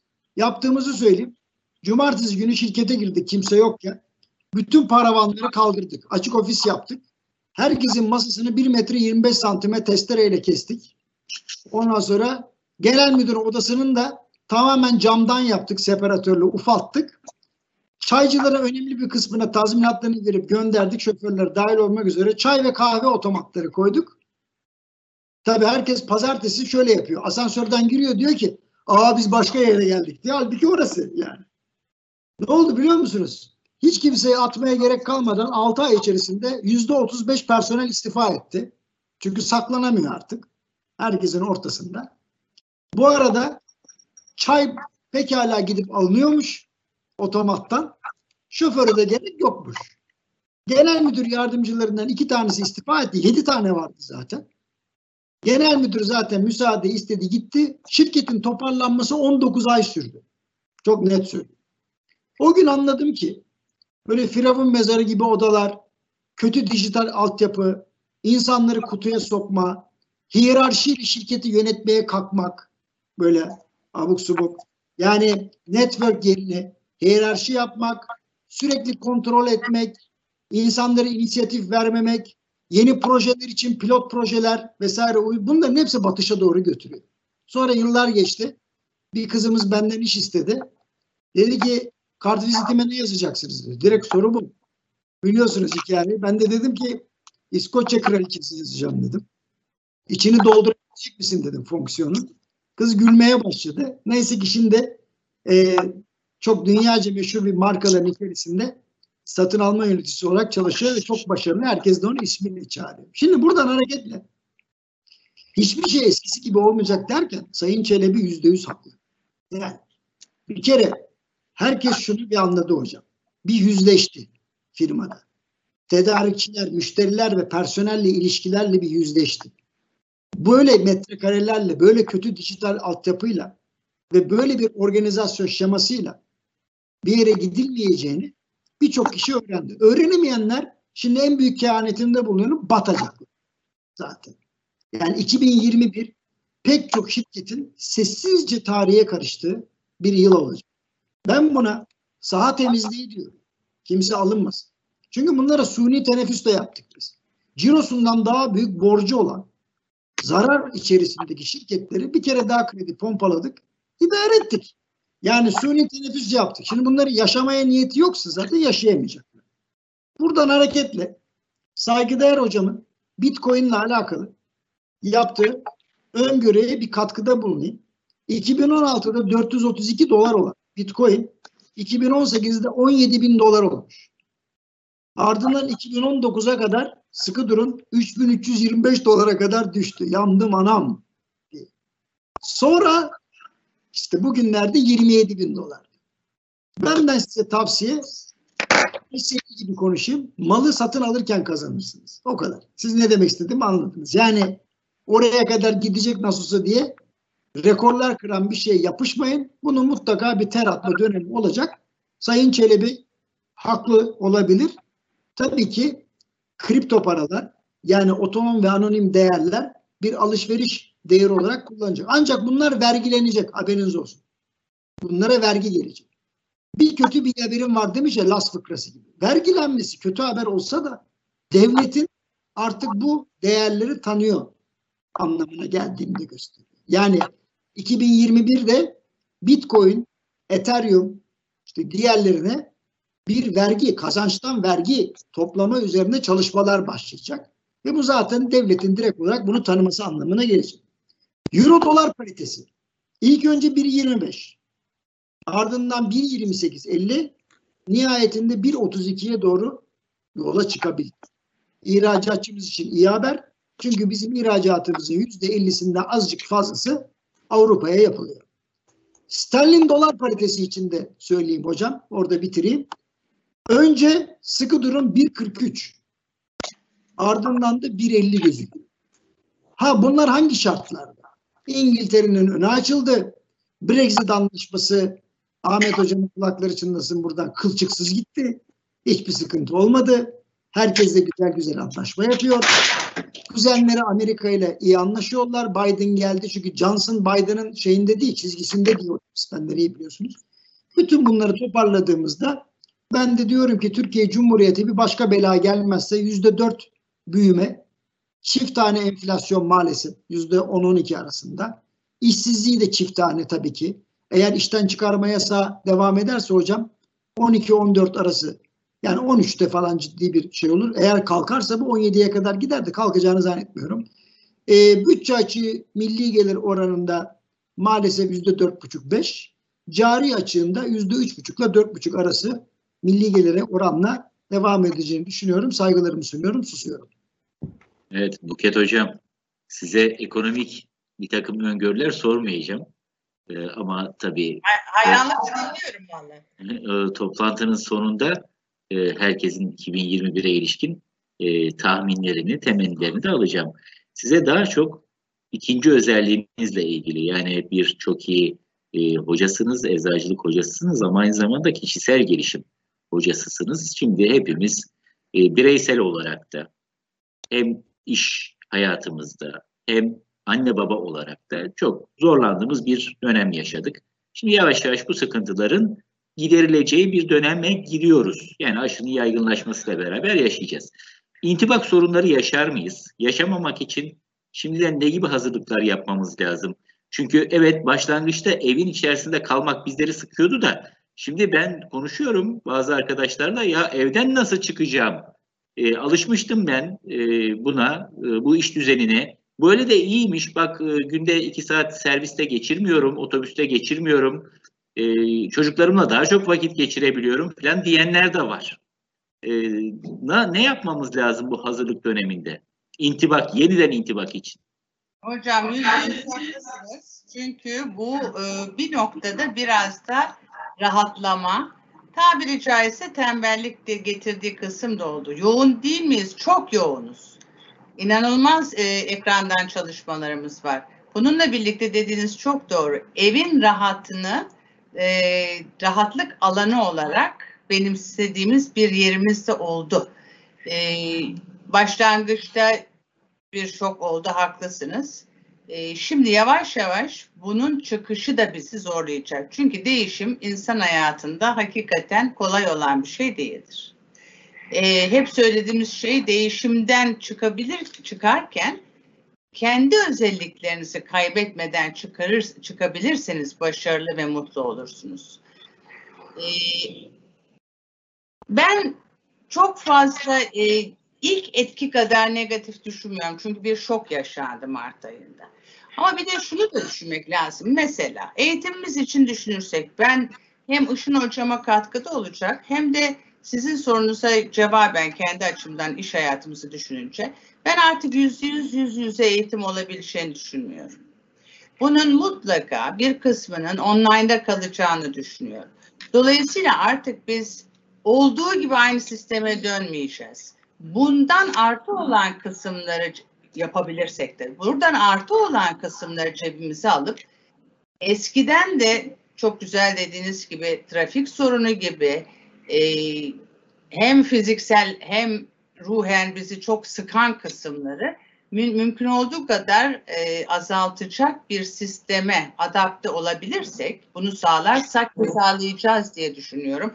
Bir sürü firma aynı e, şu andaki düzenindeki gibi e, daha serbest saat getirecek. Bu zaten yeni kuşağın en büyük özelliklerinden. Rahat çalışmak istiyorlar. E, işi evden yapayım diyor, bana bırak diyor, sekiz buçuk altı yapma diyor. Şimdi bu düzenin de e, eski patron sistemleri buna inanmıyordu ve bu nasıl olur ya diyordu. Şimdi bunun olduğunu gördüler ve daha da verimli olabileceğini gördüler. Dolayısıyla ben yine burada da e, dedim ya pozitif düşünüyorum. Evet geçiş dönemi bazılarımız için zor olsa dahi eskisi kadar şok etkisiyle olmayacak hem iş hayatında hem eğitim hayatında biz bunun artı bölümlerini alacağız ve daha e, rahat geçeceğiz. Ama insanoğlunun değişime reaksiyonu vardır. Mühim olan kurbanın kaynar suya atıldığı zaman ani değişim olduğu için fırlayıp kaçması ama ılık suya koyduğunuz zaman altında yavaş yavaş açıp ısıtırsanız rehavet içinde ölüme gitmesi gibi değişimin yavaş ve temkinli yapıldığı zaman insanoğlu rahatsız olmaz. Şimdi sizin de bu soruyu sormanız bakın bir noktada bilinçaltında hazırlıklı olduğunuzu gösteriyor. Canım, biz buna dönerken yine değişimli yaşayacağız. Bu bile büyük bir fayda. Beyin yapımız, içselleştirmemiz açısından bu da çok büyük fayda. Ee, benim bu arada hep gençlere de tavsiyem o oluyor. Bakın patlak lastikle giderken arabayı sürmüyoruz. Sağa çekiyoruz ve lastik değiştiriyoruz. Yani bir dur anı gerekiyor.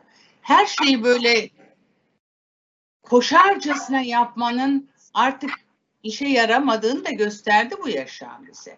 Bazen kendimize dur demeyi ve hangi andayım onu hissetmeyi ve ne yapıyorumu gözlemlememiz lazım.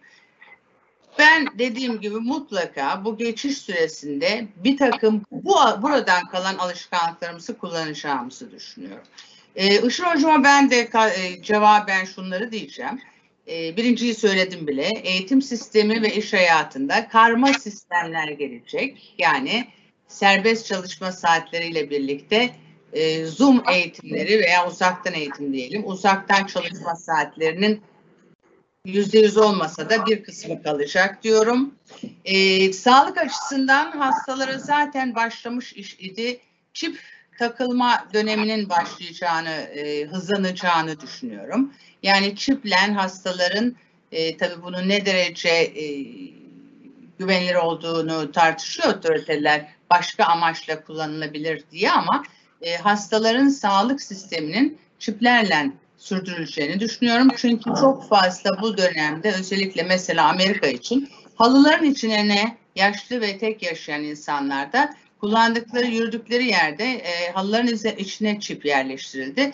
Adım seslerinden e, sağlıklı olup olmadıklarını sinyaller kontrol ediyorlar gibi.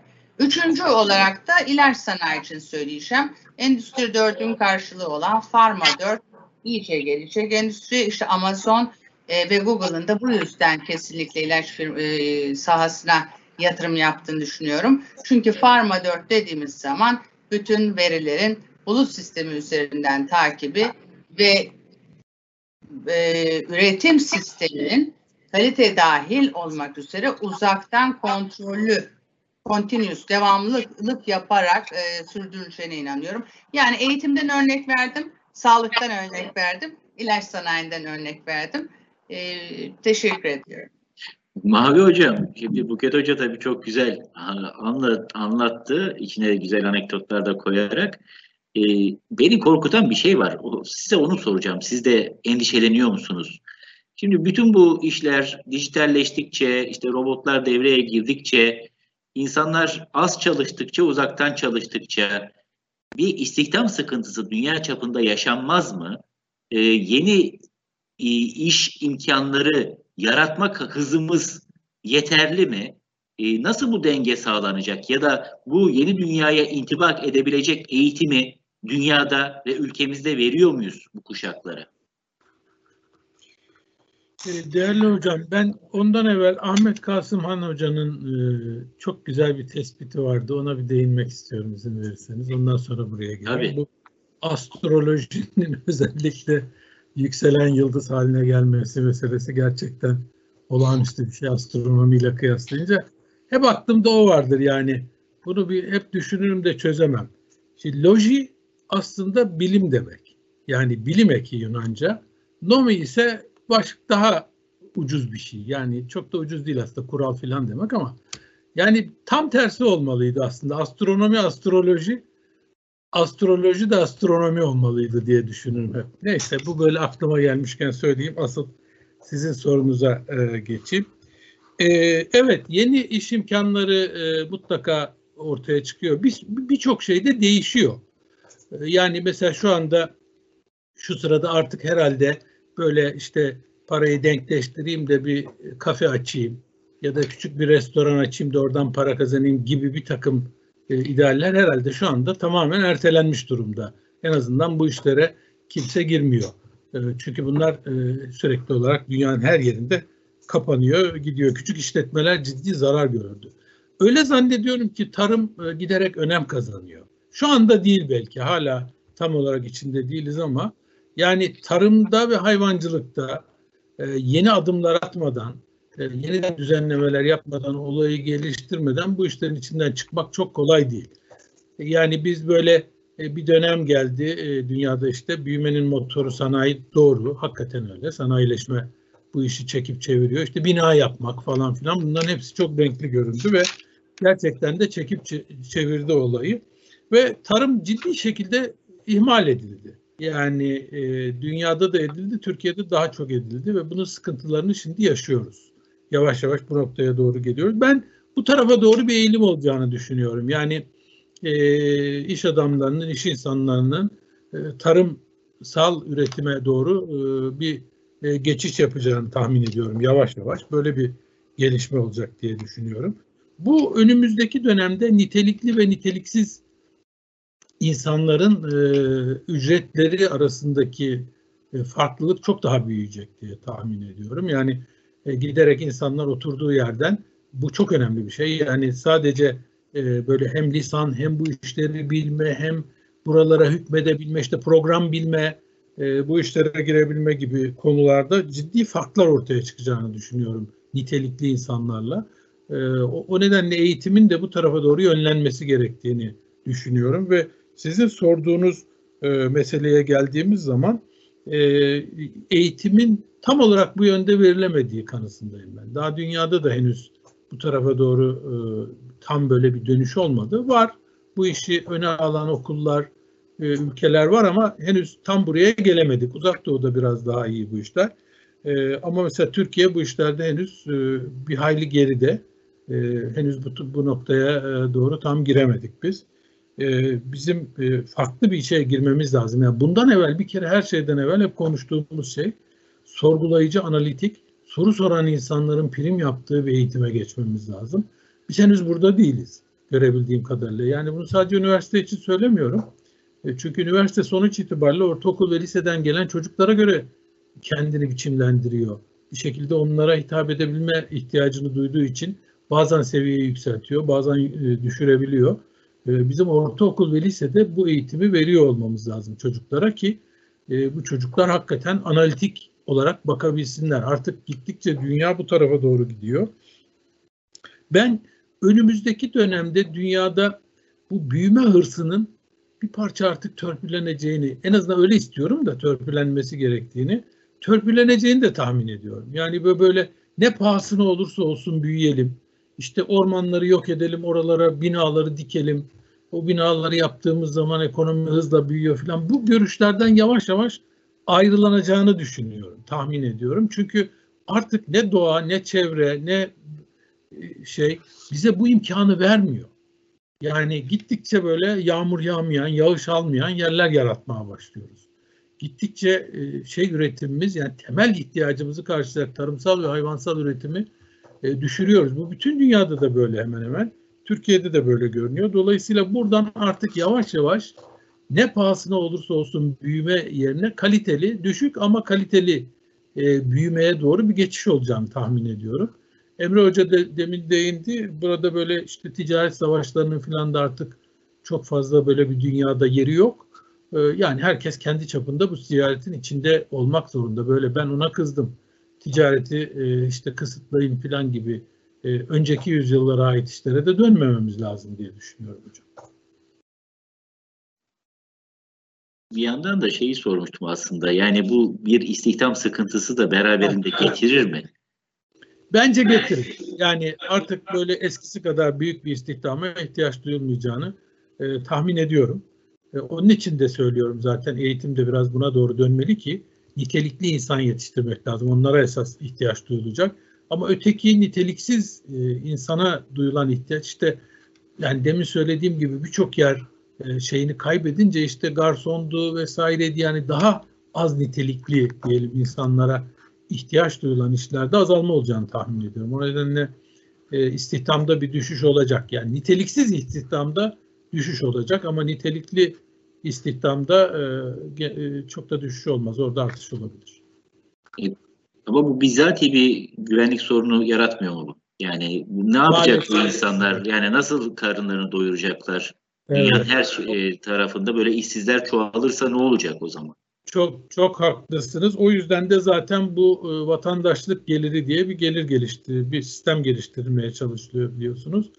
Gerçi henüz uygulaması sadece yanılmıyorsam kuzey ülkelerinden birinde Finlandiya'da galiba deneniyor. E, bir pilot uygulama olarak. Yani herkese işte asgari ücret benzeri bir e, ücret ödemek ve insanları e, şey yapmak. E, ne derler ona? Ekonominin içinde tutmak gibi bir eğilim var. Tabi bunlar çok şey ekstrem çözümler. Çünkü bu tür böyle ya çalışmayan bir insana ücret vererek onu sistemin içinde tutmak da ne kadar tatmin edici bir şey. O insanların ruhi durumu, psikolojisi nasıl etkilenecek bunları da bilmiyoruz. Ama böyle bir e, çözüm önerisi de var gelecek için. Evet yani önümüzdeki yıllarda bunları e, yaşayarak yaşayarak göreceğiz. Işın Hoca az önce öngörülerde bulundu. Aslında bir yandan da dedi ki hodri meydan yani siz de e, evet. koyun önerilerinizi. E, sona doğru yine herkesten soracağım. Emre Hoca dedi ki valla 200 dolarlardan başladı bu. Siz o sırada arkada herhalde bir işiniz vardı onu duymadınız.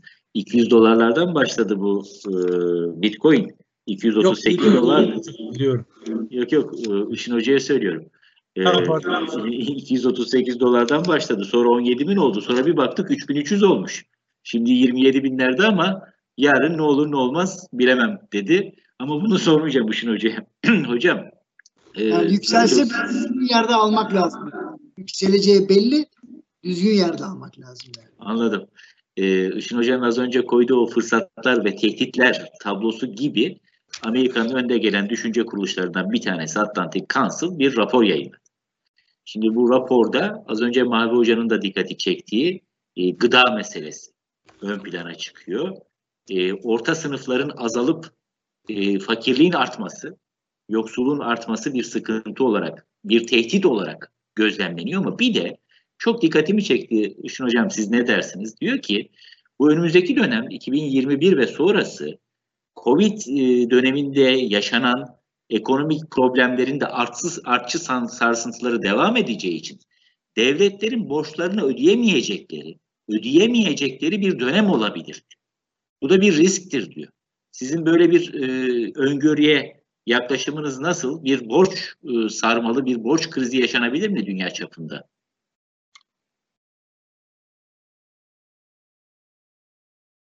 E, mikrofonu açarsanız. bu Atlantic Council'ın e, risk e, ve fırsat analizini dikkatle ben de e, okudum ve düşündüm. E, önerdiği, e, gördüğü bir risk borçlanma miktarının hızla yükselmesi çok doğru söylüyor. Çünkü 2021'de küresel e, toplam borç yükü 15 trilyon dolara çıktı. Ve bu rakam küresel gayri safi yurt içi hasılanın e, yüzde 365'i düzeyinde. Ve bu e, çok önemli ölçüde ekonomik problemlerin küresel anlamda ve ülke bazında devam edeceğini bize gösteriyor. Bu, bu ama burada çok önemli olan nokta borcun yönetilmesi çok önemli. Hükümetler bu borcu iyi yönetebilirse ve borcun çevrilmesini e, iyi yönetebilirlerse yavaş bir ekonomik toparlanma e, ortaya çıkabilir ve bu da dünyanın problemlerinin çözümüne yeterince katkıda bulunmayabilir. Yani bir ekonomik, global anlamda bir ekonomik krizle dünya karşı karşıya gelebilir. Ee, bir de Amerika ile Çin'in teknoloji savaşlarının da bu doğrultuda çok ciddi etkisi olacak diye düşünüyorum. Burada sizin e, ve Mafi Bey'in de söylediği e, sürdürülebilir kalkınma hedefleri açısından dünya bir sorunla karşı karşıya. 17 tane temel problemi ortaya koydu. Ee, Birleşmiş Milletler global e, sorunları ortaya koydu ve birincisi açlık artarak devam ediyor, çözülemedi. E, yoksulluk, e, eğitimde ve sağlıkta eşitsizlik ve en önemli noktalardan biri küresel ısınma.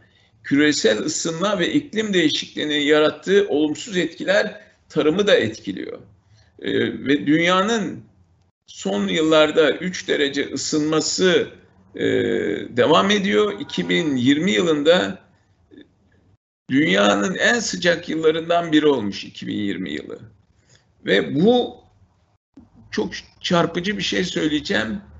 Sibirya'da 2020 yılı ilk defa sıcaklık 30 dereceyi geçmiş müthiş korkutucu bir şey ve gıda krizinin ve açlığın büyümesi de bu devrede hızlandı. Ve garip bir şey Türkiye maalesef Avrupa plastik çöplüğü haline geldi bu dönemde. Yani biz Avrupa'nın plastik çöplerini Türkiye'ye kabul ediyoruz. Dünya etmiyor. Hem e, garip çelişkiler. Ben şunu söylemek istiyorum. E, ekonomide e, Türkiye açısından döviz rezervlerinin eksi 50 milyar dolara düzeyine inmiş olması e, büyük bir sorun. Ve ithalata dayalı büyüme modelinde ısrar etmek ve dövizi ucuz ithalat yaparak kullanmak ama yabancı sermaye girişini çeşitli biçimlerde engellemek e, ve e, bu büyüme modelini değiştirmesini gerekli kılıyor yeni katma değeri yüksek ürünleri üretir hale gelmesi lazım. Teknoloji üretir hale gelmesi lazım Türkiye'nin.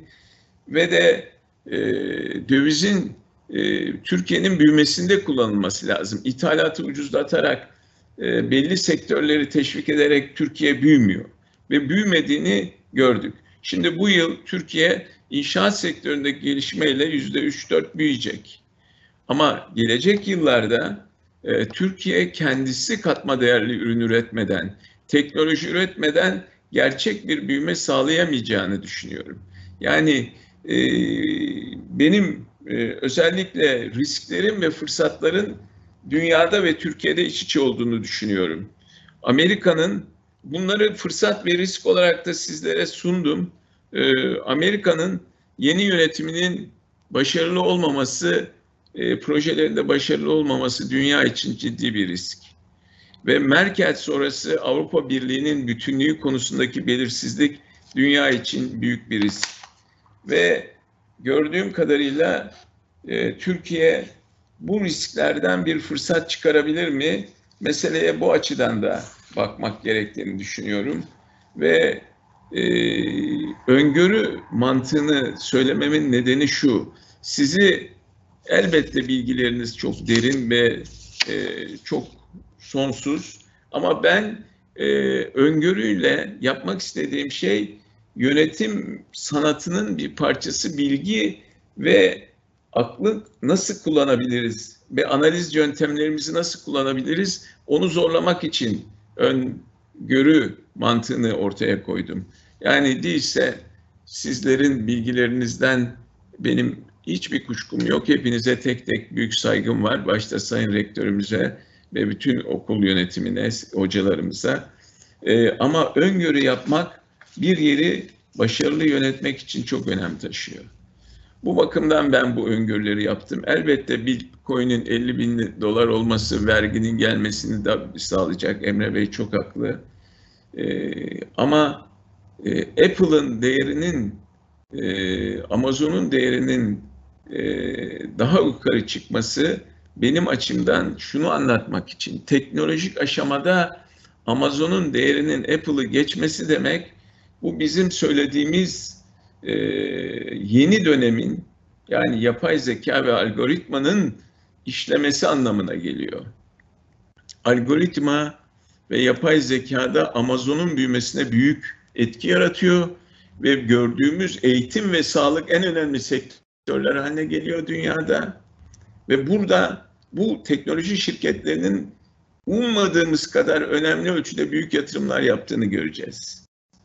Ee, benim e, sözüm bu kadar ee, ve hakikaten güzel bir toplantı oldu Sayın Hocam. Olun. tebrik ederim. Sağ olun hocam eksik olmayın. Sizin katkılarınızla gayet e, iyi de gidiyoruz. Daha bir vaktimiz var. Bir yere ayrılmayın. Yani, Yo, yani aşağı yukarı bir 10 buçuğa kadar inşallah devam edeceğiz.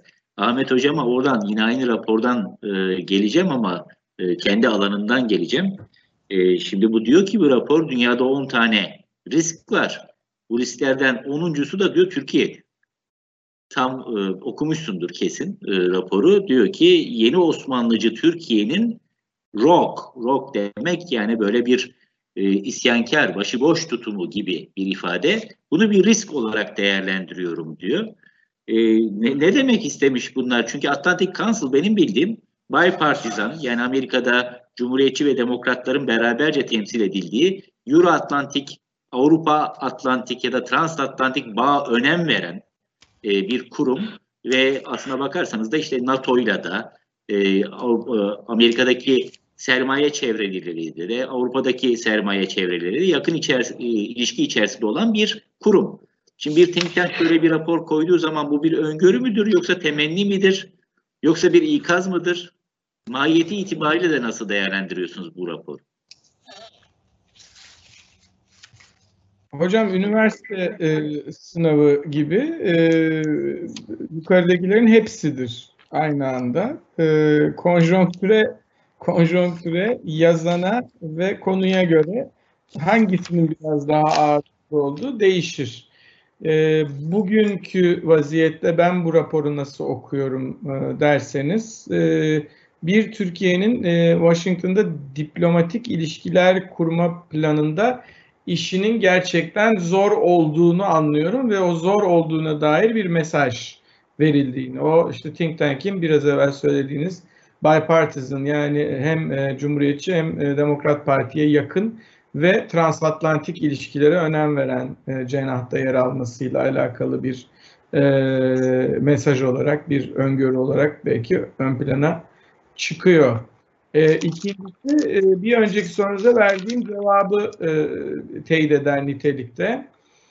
İkinci Dünya Savaşı sonrasında kurulmuş olan uluslararası düzenin en çok kar eden devleti, sahibi ABD e, ve bu sistemdeki çatlaklar, kırıklar e, ve bozuşma e, indikatörleri ve bunları besleyen e, tercihler ve bu tercihlerde bulunan aktörler e, ABD karar alıcıları ve onlara danışmanlık yapan bu think tank'in uzmanları gibi e, işte siyasetçileri e, gene bu tür think tanklerde görev yapan siyasetçileri gibi bunları ciddi şekilde ilgilendirir ve e, buna ilişkin kafa yormayı severler. Şimdi dolayısıyla da buradan ikinci anlayacağımız şu, e, uluslararası sistemin e, çatırdayan halinde e, Türkiye'nin tercihleri Amerika Birleşik Devletleri cenahında e, dikkat çekiyor ve bu e, ülkenin çıkarlarıyla uyumlu e, olduklarına dair bir değerlendirme de yok. Uyumsuz görüyorlar. Daha düz cümleyle ifade etmek gerekirse.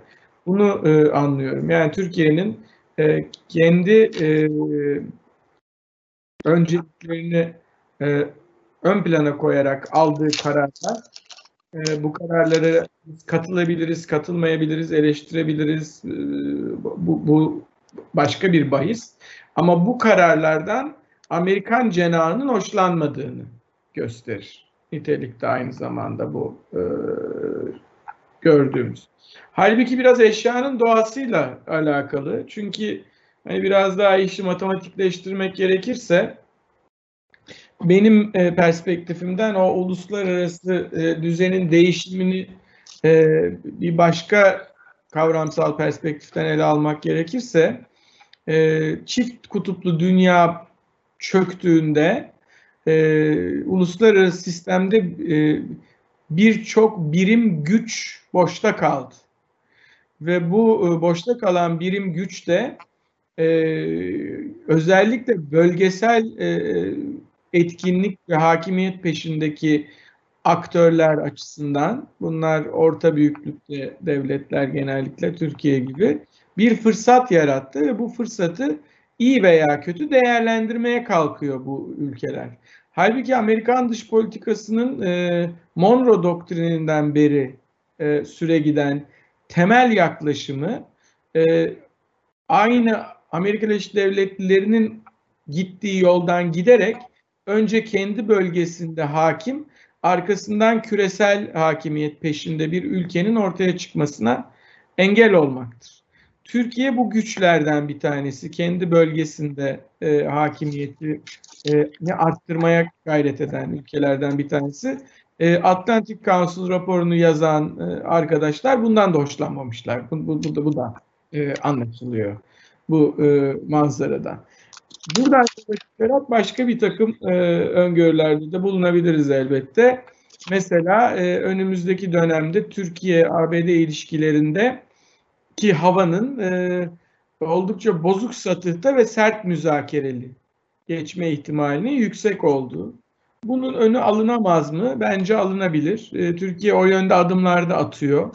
Bunu da gözlemlemek mümkün. Mesela kendi bölgesindeki e, değerli olduğundan oldukça kuşkulu olduğum yalnızlığına son vermeye çalışıyor. E, bu yönde bir takım adımlar atma gayreti içerisinde. E, bu önemli. Sadece siyasi bakımdan değil, aynı zamanda Türkiye'nin iktisadi geleceği bakımından da bence e, önemli.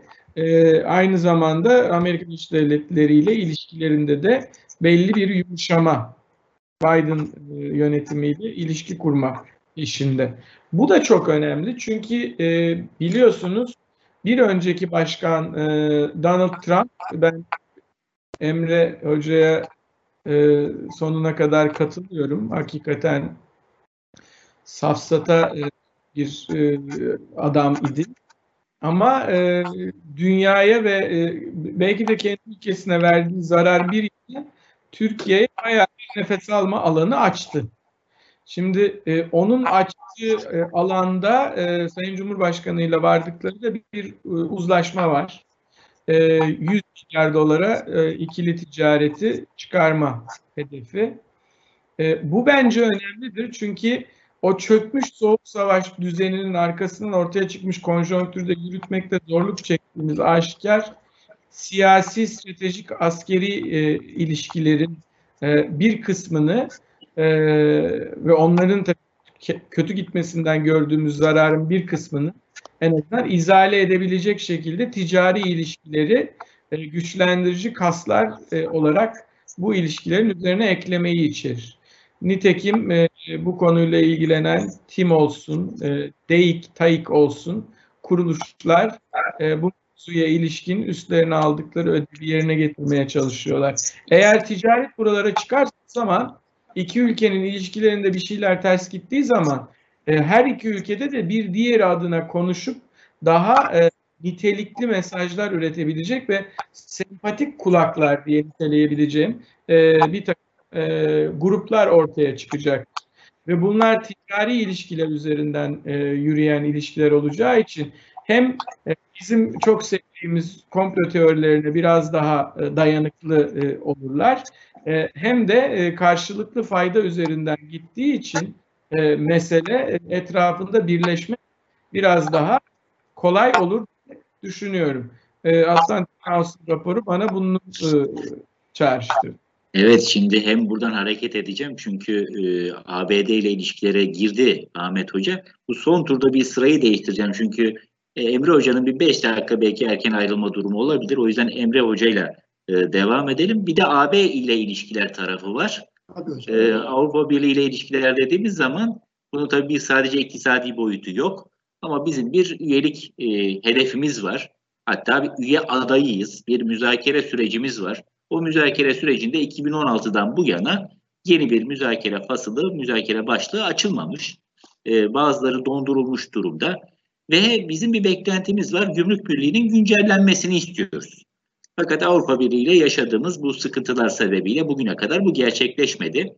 E, bu toplantıdan az önce biz Emre Hoca ile beraber e, Ahmet Hoca da atıf yaptığı için e, zikredeyim. Türkiye İhracatçılar Meclisi'nin yıl sonu istişare başkanlar toplantısındaydık ve orada aslında ihracatımızın her ay ve bazılarında da Cumhuriyet tarihinin en büyük rakamlarına ulaşarak nasıl büyüdüğünü gördük. Ve Brexit sonrası İngiltere ile yapılan serbest ticaret anlaşmasının da e, müspet etkileri olacağından söz edildi. Siz nasıl görüyorsunuz Avrupa Birliği ile ilişkilerimizi? Bu sadece bir iktisadi ilişki midir? Zaten e, siz, sizden sonra da Mavi Hoca'ya döneceğim ne olacak bu yapısal reformlar diye soracağım hocam. Peşinden soruyu söyleyeyim. Hocam şimdi e, Amerika ile olan ilişkilerle Avrupa ilişkilerini ben Biden'ın gelişiyle beraber tek parça ele alacağım. Şimdi bizim üç boyutta e, ekonomistler olarak bazı endişelerimiz var. Türkiye Cumhuriyeti'nin NATO ardından Avrupa Birliği neticesinde Amerika Birleşik Devletleri ilişkileri zincirleme olarak bizi çok yakından ilgilendiriyor. Çünkü bu ilişkiler birbirlerinin mütemmim cüzü gibi olacak artık. Eskiden Amerikalılar Avrupalıları kudurturdu. Niye Türkleri almıyorsunuz üyeliğe diye. George Bush özellikle baba Bush değil oğul Bush bunu çok yaptı. Avrupalılar da kızıyordu Amerikalılar. Size ne biz almayacağız. Hani considerable time almayacağız bunları. E, fakat Biden'ın böyle bir enayilik içine geçireceği ortada. Yani başka bir tarza dönecek. Yalnız bu demin bahsettiğiniz e, dokümandaki 14. madde sanıyorum Türkiye ile alakalı. değil On, mi? 10. madde. 10 tane risk, risk saymış. 10.ya Türkiye'yi koymuş. Bizim buradaki sıkıntımız şu. Türkiye Cumhuriyeti çok büyük bir ülke. Çok önemli bir ülke. Dünyaya kadın ve erkeğin eşit haklara medeni diye kendini tanımlamış uluslardan daha önce seçme seçilme hakkını eşit şekilde vermiş ülke. Efendim Cumhuriyet'in ilk 15 yılında dış ticaret fazlası vermiş, bütçe fazlası vermiş ülke. Bunun haricinde kendi kendine yetmedi yüzde 87 seviyesine gelmiş bir ülke. Ordusuyla, insanıyla, toplumuyla, iş insanıyla beraber aslında dinamizmi simgeleyen bir ülke. Yani bizim Çin gibi, Suudi Arabistan gibi, Mısır gibi, Fas gibi falan davranma ihtimalimiz yok. Dolayısıyla şöyle diyeyim size, Çin'in en iyi hali bizim en kötü halimize uzak. Yani Türkiye'de bir siyasi tasarım ya da diplomatik bir tasarım ortaya koyarken Avrupa Birliği'nin ve Amerika'nın bu kadar telaşa düşmesinin sebebi de bu. Yani biz mesela daha dün bir kadın meslektaşımızın efendim arkadaşı tarafından yakılmasını konuşuyoruz bu memlekette. Yani dışarıdan bakan birileri şunu diyebilir. Ya bu Türkiye'de acayip şey oluyor. Biz de içeriden sürekli şunu diyoruz. Kardeşim Amerika'daki mezalemi görmüyorsun. Şimdi bunlar çok palavra atışmalar. Türkiye Cumhuriyeti'ni farklı kılan zaten zenginliği değil, insanıydı. Biz binalarla değil, insanlarla yükselecektik. Proje bu olmalıydı. Atatürk'ün de projesi buydu. Dolayısıyla Batılılar yani hani Türkiye'nin efendim işte paradigma değişikliğinde eksen kaymasından dolayı ortaya koyduğu yeni siyasi tasarım bilmem ne falan bunun telaşında olabilirler. Ben bunu kabul ediyorum. Ama asıl telaşları Türkiye Cumhuriyeti'nin kuruluş felsefesinden uzaklaşma durumundan endişeleniyorlar. Ve buna fevkalade sert tepki veriyorlar. Olağanüstü sert tepki veriyorlar. Bu tepkileri önemli bir kısmı da duygusal. Halbuki diplomaside duygusallık olmaması lazım. Ancak ben tekrar uyarıyorum. Dışarıdan bakıldığında Türkiye iç siyasette basınıyla, kadın erkek ilişkileriyle, sporda şiddetinden sokaktaki şiddetine, insanların birbirine davranış tarzına. Efendim bir ibadethanenin açılışında kuruculara söz söylenmesine kadar giden tuhaf karma karışık bir e, nebulada diyorlar ki bu bizim bildiğimiz Türkiye değil. O zaman bizim yapacağımız tek şey var. Gümrük Birliği müzakerelerin tekrar başlaması, Amerika ile ilişkilerimiz düzelmesi için her ne tasarlıyor isek o tasarımı çabuk ortaya çıkarmak zorundayız. Ben kötü bir tasarım çıkacağına inanmıyorum. Yani Sayın Cumhurbaşkanı da diyor ki biz bu reformları e, insanlar başkaları mutlu olsun diye değil, Türk insanı buna layık olduğu için yapıyoruz. Benim için çok önemli bir cümle. Şimdi biz bu reformu Ocak'tan itibaren ortaya koyar isek o zaman Avrupa Birliği der ki bakın Türkiye'yi biz yanlış eleştiride bulunduk. Biraz da duygusal davrandık. Çünkü 15 Temmuz'dan sonra mecburen Türkiye biraz paranoyaklaştı. Haklılardı. Herkesten şüphelendiler. Biraz sertleşti içeride siyasi. Dışarıya da sertleşti. Alınganlık, kırılganlık, üzüntüler oluştu. Tamam bunları kabul ediyoruz. Şimdi Türkiye tekrar normale dönüyor. Hak ettiği yani 2013 yılında bizim kredi derecelendirmede yatırım yapılabilir ülke seviyesinde olduğumuz. CDS primlerinin geçenlerde olduğu gibi 500-300 değil 120'ye inmiş oldu. Ve aynı zamanda cari açığından başka fazla da bir problemi olmadığı seviyeye geri gelmek lazım. A bu nasıl olacak? Hocam bir şey yapmaya gerek yok. O zaman ne yapmışsak o gün de bunu yapacağız. Yani 7 yıl ileriye döne, geriye döneceğiz, 10 yıl ileriye gideceğiz. Bu kadar basit.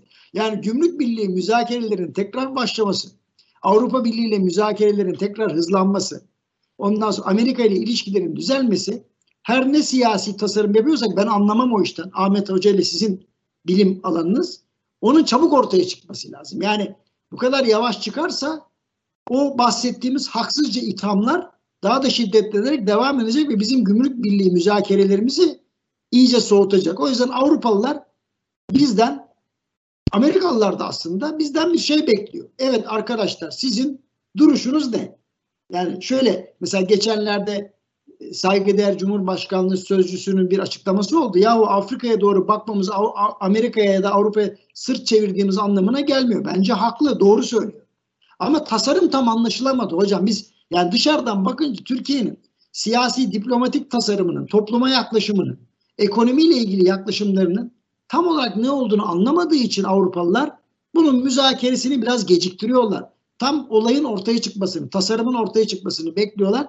Ben 2021'i sözlerimi tamamlarken bu tasarımın çabucak, sağlıklı, topluma ve dünyaya faydalı bir şekilde katma değer yaratan şekilde çıkmasını temenni ediyor. Başta mütevelli eğitimiz başkanı e, ve üyeleri, saygıdeğer rektör hocam, kıymetli rektör yardımcılarım, burada bizimle beraber e, sahne alan diyeceğim, kıymetli e, hocalarım, meslektaşlarım ve bu süreçte sizin de belirttiğiniz gibi hocam omuz omuza verdiğimiz fakat yakınlarını kaybeden kıymetli arkadaşlarımızın da başsağlığı diliyoruz. Ee, burada sözlerime sona ererken Erdoğan Erkin'in bir sözüyle tamamlıyorum. Türkiye'nin geleceği her zaman parlaktır. Bunu söylerken inanıyordu. Ben de inanıyorum. Ee, ve Türkiye'nin parlak geleceğine doğru inşallah öğrencilerimizle beraber yol almaya devam edeceğiz. Altınbaş olarak saygılarımı sunarım hocam. Emre Hocam çok teşekkür ediyorum ben de. E, bütün temennilerinize katılıyorum. Mahfi Hoca'ya döneceğim. E, reformlar konusu. Yani sizinle tanışmamızın üzerinden herhalde bir dört yıl geçti. Değil mi hocam? Dört yıl olmuştur. Belki de beş yıl. E, bizi beraber çalışmaya başladık. E, ve ne zaman bir konferansınızı dinlesem siz mutlaka mevzunun aslında mali politikalar, parasal politikalardan ziyade aslında yapısal bir takım değişiklikler olduğunu ifade ediyordunuz ve reform kelimesini, yapısal reformlar kelimesini, tabirini kullanıyor idiniz. Bugün de reform konuşuyoruz. E, nedir beklentiniz? Ne, hangi alanlarda e, bu reformlar olabilmeli? Ve Emre Hoca'nın dediği gibi yani Avrupa Birliği ile ilişkilerimiz iyi olsun, kötü olsun diye değil ama Türk insanının, e, toplumunun refah seviyesi, huzuru, barış e, ve istikrar içerisinde yaşaması açısından neler olmalı? Sevgili hocam, bir kere bir takım standartlar var. Yani bu gelişmiş dünyanın kabul ettiği bir takım standartlar var. Bizlerin de kabul ettiği e, standartlar bunlar.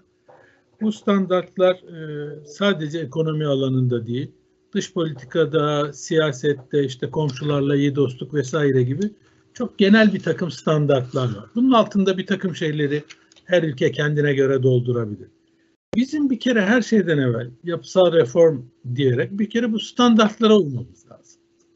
Yani eğer biz hakikaten işte gelişmiş ülkeleri örnek aldık, batılı ülkeleri örnek aldık, Avrupa Birliği'ne girmeye uğraşıyoruz madem niyetimiz buysa, o zaman oradaki standartlara esas almamız lazım.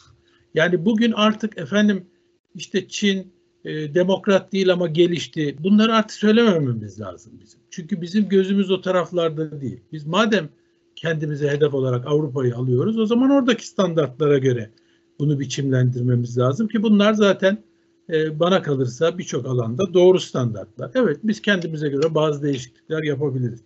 Biz bunlara uymuyoruz. Sorunumuz burada. Bu yeni bir şey de değil. Eskiden beri böyle Türkiye ama gittikçe daha e, fazlalaştı bu standart dışına çıkış e, eğilimimiz. Mesela son iki ayda Türkiye biraz önce değinildi. Faizin neden olmayıp sonuç olduğunu tespit ederek faizi arttırdı. Aktif rasyosunu da Ahmet e, Kasıman hocam gülüyor çünkü o söyledi bunu. E, doğrusunu yaptı. Yani faiz artışına gitti Türkiye. Enflasyonun yüzde 14-15 olduğu resmi enflasyonun ve halkın gözündeki enflasyonun 25-30'lar civarında şekillendiği. Ben bu doğrudur, o yanlıştır. Bu, bu anlamda bir eleştiri söylemiyorum ama insanların kafasında oluşan önemlidir. Bir yerde siz faizi %10'larda 12'lerde tutarsanız e, insanlar tasarruf yapmazlar. O zaman ana parayı korumak için dolara dönerler. Öyle de oldu. Hala da devam ediyor. O zaman faizi arttırmanız lazım. Bakın çok basit iki hamle yapıldı. Son iki ayda. Başka da bir şey yapılmadı yani. Bunun dışında hep söylem var. Yani iki tane hamle yap. Bir faizi arttırdı Merkez Bankası peş peşe ve arttırdığı oran da 6.75 puan arttırdı. Çok ciddi bir artış yaptı. Yani %10-25'ten 17'ye gelirken neredeyse %65 60'ın üzerinde artış yaptı faizde. İkincisi de bankaları zorla kredi vermeye yönelten aktif rasyosu diye bir e, uygulama vardı. Çok eleştirdiğimiz bir uygulama. Bunu da kaldırdı. Sadece bu ikisinin etkisiyle döviz kuru, dolar Türk lirası kuru dışarının da biraz etkisi var ama esas etki bunlardan geldi. 8,5'lardan 7,35'lere indi. Sadece bu iki standardı kabul etmemizle. Bu kadar e, basit bir etki yarattık. Demek ki o zaman biz bir kere önce standartları kabul edeceğiz. Mesela biraz önce Emre Hoca güzel bir şey anlattı. Yani tasarımımızı... Hocam biz stopajları şey yaptık ya. Tamam e, bir de o var hocam. Bir, Bir de de stopaj var ama o vardı uzattık süreyi zaten doğru haklısınız. Yani üç tane basit hamle yapıldı. Hiç e, şey değil. Tabii stopaj standart bir olay değil o bu salgınla ilgili bir olay ama gerekliydi gerçekten. Biraz önce Emre Hoca dedi ki tasarımı iyi anlatamadık dedi dışarıya. Ya kusura bakmayın ama o tasarımı ben de anlamıyorum. Yani ne Yok. tasarladığımızı bilmiyorum. Ben de bilmiyorum ne tasarlanıyorsa ortaya çıksın dedim hocam zaten. Evet, doğru hocam. E, çünkü burada şöyle bir Ben, sorunumuz ben, var. ben de zaten ne olmalı diye Ne soruyorum. olmalı? Evet doğru. Şöyle bir sorunumuz var hocam bizim. E, bir kere şimdi yapısal reform işi çok konuşuluyor. Evet, çok konuşulur oldu. Bunun konuşulmasında benim de biraz katkım var. Biraz önce siz değindiniz. Ben çünkü bunu 40 yıldır anlatmaya çalışıyorum. Bir de bu yapısal reform benim anladığım anlamda, benim anlatmaya çalıştığım anlamda e, IMF'nin söylediği bu yapısal değişim e, e, kavramından çok farklı. Çünkü IMF iş, işi sadece ekonomisiyle ilgilidir. İşte bütçe açığı ne olacak, cari açık ne olacak bunlara göre şekillenir. Ben Türkiye'deki yapısal reform ihtiyacının ekonominin çok ötesinde olduğu kanısındayım. Hatta ekonomiden çok daha öncelikli olarak bir anayasa değişikliğine ihtiyacımız olduğunu düşünüyorum. Daha iyi bir demokrasiye geçmek, güçler ayrımını gerçekten hakim kılabilmek için. Hukukun üstünlüğünü getirmemizin şart olduğunu düşünüyorum. Yani bunlar tartışılmamalı. Bunlar dünya standartları artık. Buralara geçmek gerektiğini düşünüyorum. Ondan sonra belki ekonomiyle ilgili kısımlara geleceğiz. Mesela enflasyon. Enflasyonu biz nasıl düşüreceğiz? Tamam burada bir sürü önlem alınabilir. Ama önce riskleri düşürmemiz lazım. Bakın deminki hamle yani faizi arttırıp aktif rasyosunu kaldırıp e, Ahmet Kasıman Hoca'nın söylediği gibi şey stopajları da düşürmekle Türkiye bir yandan kuru düşürdü, bir yandan risk primi, CDS primini 500 küsurlardan 300'lere indirdi. 300'ler bile çok yüksek. Ama ya artık buralarda bizim adım atmamız lazım. Eğer hakikaten biz e, Sayın Cumhurbaşkanı'nın da söylediği gibi eğer Avrupa'yı hedef alıyorsak Avrupalı olmayı o zaman Avrupalı gibi yapacağız. Yani Avrupalı gibi olmayı hedef alıp da Orta Doğuluymuş gibi davranırsak biz bu işin içinden çıkamayız. Benim gördüğüm yapısal reformlar bunlar hocam. Hocam çok teşekkür ediyorum. Peki 2021'e ilişkin yani 3 tahmin de diyebilirim. Ee, Işın Hoca öyle açtı. 3 Hayır, tahmin. Ee, ya da e, temenni de olabilir. Sonra yalnız gelecek sene bu vakit açıp bakacağız tutup tutmadığı. Tamam. ben söyleyeyim o Buyurun. zaman bana sordunuz diye anlıyorum. Birincisi ya temenni değil bunlar. Ee, ne olur diye tahmin ediyorum. Yani gelecek yıl sonu bakmak üzere. Çok basit üç tane tahminim var. Birincisi enflasyon yüksek kalır. Onu düşüremeyeceğiz. Ben öyle görüyorum. Yani, yani çift çift çift taneli mi kalır? Tanelerde kalırız. Evet. Muhtemelen bu yıldan biraz daha yüksek bile olabilir.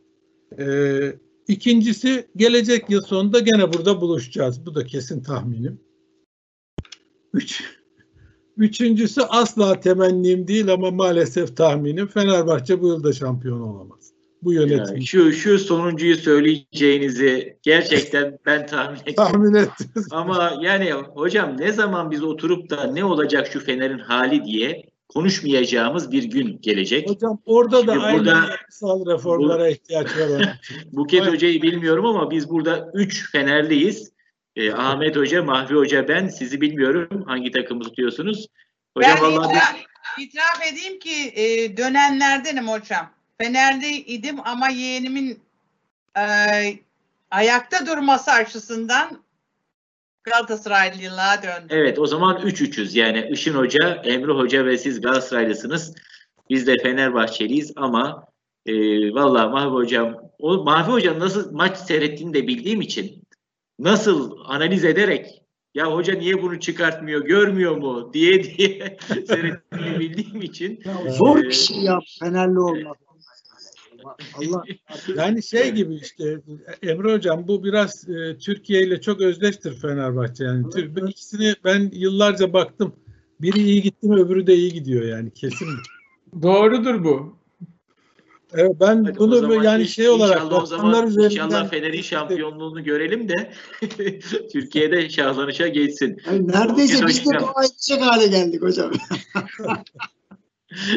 Buket Hocam e, artık yavaş yavaş top- toparlıyoruz.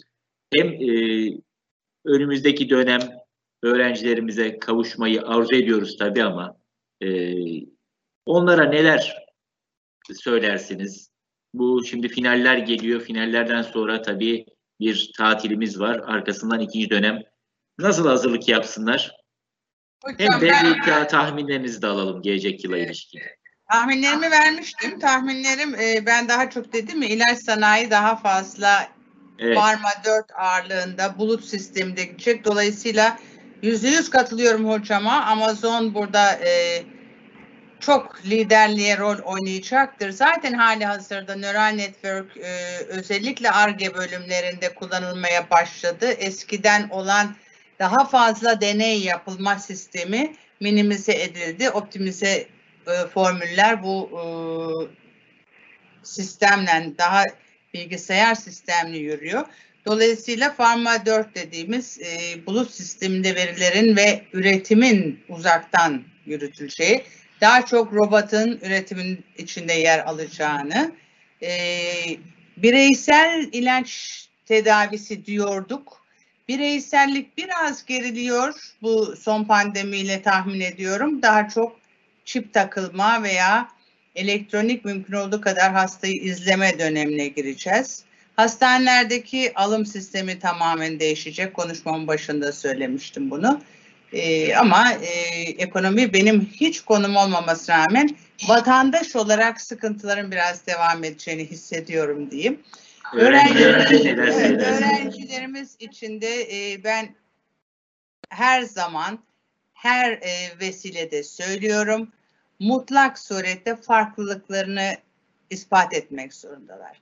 Milyonlarca, binlerce, yüzlerce aynı meslekten olan insan var dünyada. E, farklı olmazlarsa, apoletlerine bir artı eklemezlerse ben kendi açımdan Eczacılık Fakültesi'nde 9 yıldızı vermeye çalışsam da, çalışsak da onların kendi yıldızlarını kendileri edinmeleri lazım. Düşünce kalkmayı öğrenmeleri lazım. Mutlaka e, ne olursa olsun OECD daha önce de bahsettim ve TÜSİAD'ın da Türkiye için artık aradığı sizin de çok iyi altın çizdiğiniz gibi okul birincilikleri, ikincilikleri, matematik ağırlıklı çalışmalar vesaire tabii ki olacak ama artık aranılan özellikler bunlar değil iş hayatında. Takım elemanı olabiliyor mu? Liderlik vasfı var mı? Empatisi e, hissediliyor mu? Gibi mutlaka Big Five dediğimiz büyük beş alan becerilerini sahip olacak şekilde kendilerini yetiştirsinler. Hocam da söyledi. Büyük imkanlar var şimdi. Ben de Harvard Üniversitesi'nin ve diğer üniversitelerin programlarını izliyorum. Artı ilave edeyim biz de Ahmet Hocam'ın başkanlığında ihtiyaç duyan, talep eden lise öğrencilerine hem ailelerine hem öğrencilerine bu beceriler için de konferanslar veriyoruz. Talep edenlere de mini eğitimler veriyoruz Altınbaş ailesi olarak. Bunu da burada altını çizmek isterim.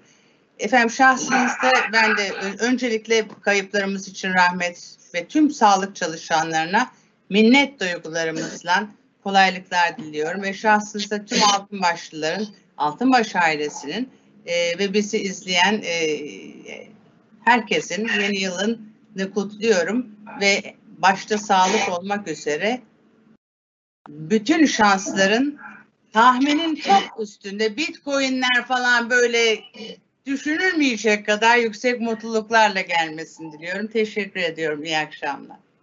Hocam ben de çok teşekkür ediyorum. Ee, yavaş yavaş programın sonuna geliyoruz. Ee, gerçekten sizlerle birlikte olmak, bütün öğretim üyesi arkadaşlarımla birlikte çalışmak, bu süreçte bir dayanışma içerisinde olmak e, bize asıl motivasyonu verdi. Yani daha ilk günden itibaren yani Mart'ın 12'sinde uzaktan eğitime geçtiğimiz günden itibaren e, bir e, toplantıyı bile hiçbir arkadaşımız aksatmadılar. Bazen biliyorsunuz her gün toplandık. Başlangıçta yani nasıl intibak edeceğiz biz bu döneme diye eğitim alanında. Arkasından e, biraz daha işler rayına oturmaya başlayınca haftada ikiye indi bu toplantılarımız ve hala devam ediyor. Ee, öğrencilerimizin serzenişleri oldu. Onların üstesinden gelmeye çalıştık. Türkiye'nin her tarafında olduğu gibi ve her düzeyde olduğu gibi e, milletçe bence kenetlenerek kimsenin karşı karşıya olmayı beklemediği, öngörülemeyen bir sorun karşısında biraz da mukayeseli bakmak lazım. Bence herkes hak verecek buna. Yani Işın Hoca da, e, Mahfi Hoca da, Emre Hoca da, Ahmet Hoca da, Buket Hoca da e, ben öyle düşünüyorum. Yani mukayeseli bakmalıyız. Yani Avrupa'da e, bu krizle karşı karşıya kalanların, ABD'de karşı karşıya, Avustralya'da, Güney Kore'de, Japonya'da, Çin'de, bizim bölgemizde nasıl intibak edebildiler, Türkiye nasıl intibak edebildi ve nasıl yürüttü? Mukayeseli baktığımızda ben Fener'den daha iyi olduğumuzu söyleyebilirim hocam. Ligdeki durumundan daha üstteyiz. Yani bunu iyi e, götürdüğümüzü e, düşünüyorum. E, bir şeyi tabii anmadan geçemeyeceğim. Burada ifade edildi. Dün çok değerli bir hocamız katledildi. Bir kadın hocamız katledildi. Kadın cinayetleri çerçevesinde bir yeni halka daha eklendi buna. Ve maalesef e, biz e, bunu bunu engelleyemiyoruz toplumca. Yani burada ne yapılması gerekiyorsa bizlerin aydın olarak düşünmesi tabii ki düş- e, gerekiyor. E, hukukçuların düşünmesi gerekiyor. Eğitimcilerin düşünmesi gerekiyor ama bizim bunu e, engellememiz lazım. Valla her şeyden daha önemli bu. Çünkü kadınlar e, annelerimiz, kız kardeşlerimiz, kızlarımız, değil mi? yani teyzelerimiz e, bu aslında toplumun temel direkleri bu insan. E, burada da beşe erkeğiz ama e, onu açıkça ifade edeyim. Yani e, kadınlar asıl toplumu ayakta tutanlar. Bir kez daha rahmet diliyorum Aydın hocamıza, bütün kederli ailesine ve üniversite camiasına başsağlığı diliyorum. Bu son olsun. Ümit ediyorum. E, sizlere de çok teşekkür ediyorum. Işın hocam, e, değerli tecrübelerinizi bizimle paylaştınız. E, Mahvi hocam, Emre hocam, bu saate kadar erken de ayrılmadınız. bizimle beraber oldunuz. Ahmet hocam ve Buket hocam. Hocam Ee, bana sözü vermediniz. Beni atladınız. Buyurun hocam. Ee, bir dakika bir şey söyleyebilir miyim? Tabii. Siz bitirin sonra ben söyleyeyim. Yok hocam benim sözüm üzerine söz olmaz. Siz bitir, siz söyleyin ben bitireceğim. Moderatörüz ya. Peki. Ee, söyleyeceğim şey şu. Üç tane öngörüyü yeniden e, tekrar ederken Z jenerasyonunun e, gelecekteki talepleri çok önemli. Ve üniversitedeki eğitim de bu anlamda çok önemli. Ben Bitcoin örneğini verirken 50 bin doları aşabileceğini söylerken e, dünyadaki yeni teknolojik gelişmelerin e, nasıl bir yönde gelişeceğini anlatmak için belirttim. İkincisi Amazon biraz önce de söylendi e, Buket Hanım tarafından. Şu anda dünyanın altıncı büyük şirketi ama bu şirket birinci e, sıraya oturacak bir sene içinde demekle dünyadaki teknoloji devriminin daha somut örneğini anlatmak için söyledim ve e, son olarak söyleyeceğim şey e, bu faiz ve kur politikasıyla bir ekonomi yönetilmez. Türkiye'nin büyüme modelinin mutlaka değişmesi lazım. Faiz e, nereden nereye geldi? E, yüzde 11-12'den 22'lere geldi. 10 puan arttı faiz uygulamada, sahada. Kur e, Euro'da 9.9'dan 9 liraya geldi. E, dolar 8.52'den 7.77'ye geldi. Birbirini dengeledi. Ekonominin kendi gücünü ön plana çıkaran bir üretim büyümesi ve bir büyüme modeli sonucu ihracatı arttıracak bir yapı oluşmadı. Bu çok tehlikeli bir yapı. Yani bu kurun aşağı inmesi önümüzdeki dönemde ihracatı çok ciddi biçimde olumsuz etkileyecek. Bunu da e, belirtmek isterim. O yüzden e, enflasyon, e, faiz, kur bilmem neden öte Türkiye'de bir hukuk devleti ve hukuk altyapısının oluşması lazım. İki, iktisat politikasında da bir bilim olduğunu dikkate alarak büyüme modellerinin değişmesi lazım. Burada e, son söz olarak da şunu vurgulamak istiyorum. E, 2021'de ben erken seçim bekliyorum. Evet. Benim sözlerim bu kadar. Ve Sayın bir de hocam bütün sağlık çalışanlarını ayakta alkışlıyorum. Herkesin yeni yılını kutluyorum. Mukayeseli bakma fikrinize de yüzde yüz katılıyorum. Evet, son cümlesi aslında e, benim de son cümlem olacaktı. Bütün bu süreçte ilk günden itibaren en fazla alkışı hak eden kesimde sağlık çalışanları. E, biz başlangıçta hemen hemen her akşam alkışlıyorduk biliyorsunuz. Sonra unutuverdik. Halbuki o insanlar hala aynı tempoyla günlerce evlerine gitmeden e, çalışmaya devam ediyorlar. E, biz de maalesef e, Altınbaş Üniversitesi Tıp Fakültesi Hastanesi başhekimimiz e, Engin Türkmen hocamızı kaybettik biliyorsunuz. Covid'den kaybettik. Allah razı E, olsun. bir, bir sağlık e, şehidi olarak onu da bu süreçte rahmetle e, anıyorum. E, isterseniz bu toplantıyı hem 2021'i e, karşılarken güzel dileklerle e, hem de şu sağlık çalışanlarımızı bir kez daha şöyle bir gönülden alkışlayarak e, tam- tamamlayalım. Bütün öğrencilerimize, Türkiye'deki bütün öğrencilerimize, bütün öğretim üyelerine, üniversite camiasına, akademiyaya e, yeni yılın sağlık, mutluluk, huzur, barış ve diledikleri ne varsa onu getirmesini e, ümit ediyorum, diliyorum. Sizlere de bir kez daha değerli hocalarım, e, değerli vakitlerinizi ayırdığınız ve bu toplantıya katıldığınız için teşekkür ediyorum. Teknik masadaki arkadaşlara da perde gerisinde bu yayının size getirilmesine yardımcı olan arkadaşlarımıza da Aylin Hanım'a, Polat Bey'e, Fatih Bey'e ayrıca çok çok teşekkür ediyorum. Ee, görüşmek üzere. İyi İyi yıllar. yıllar. İyi yıllar.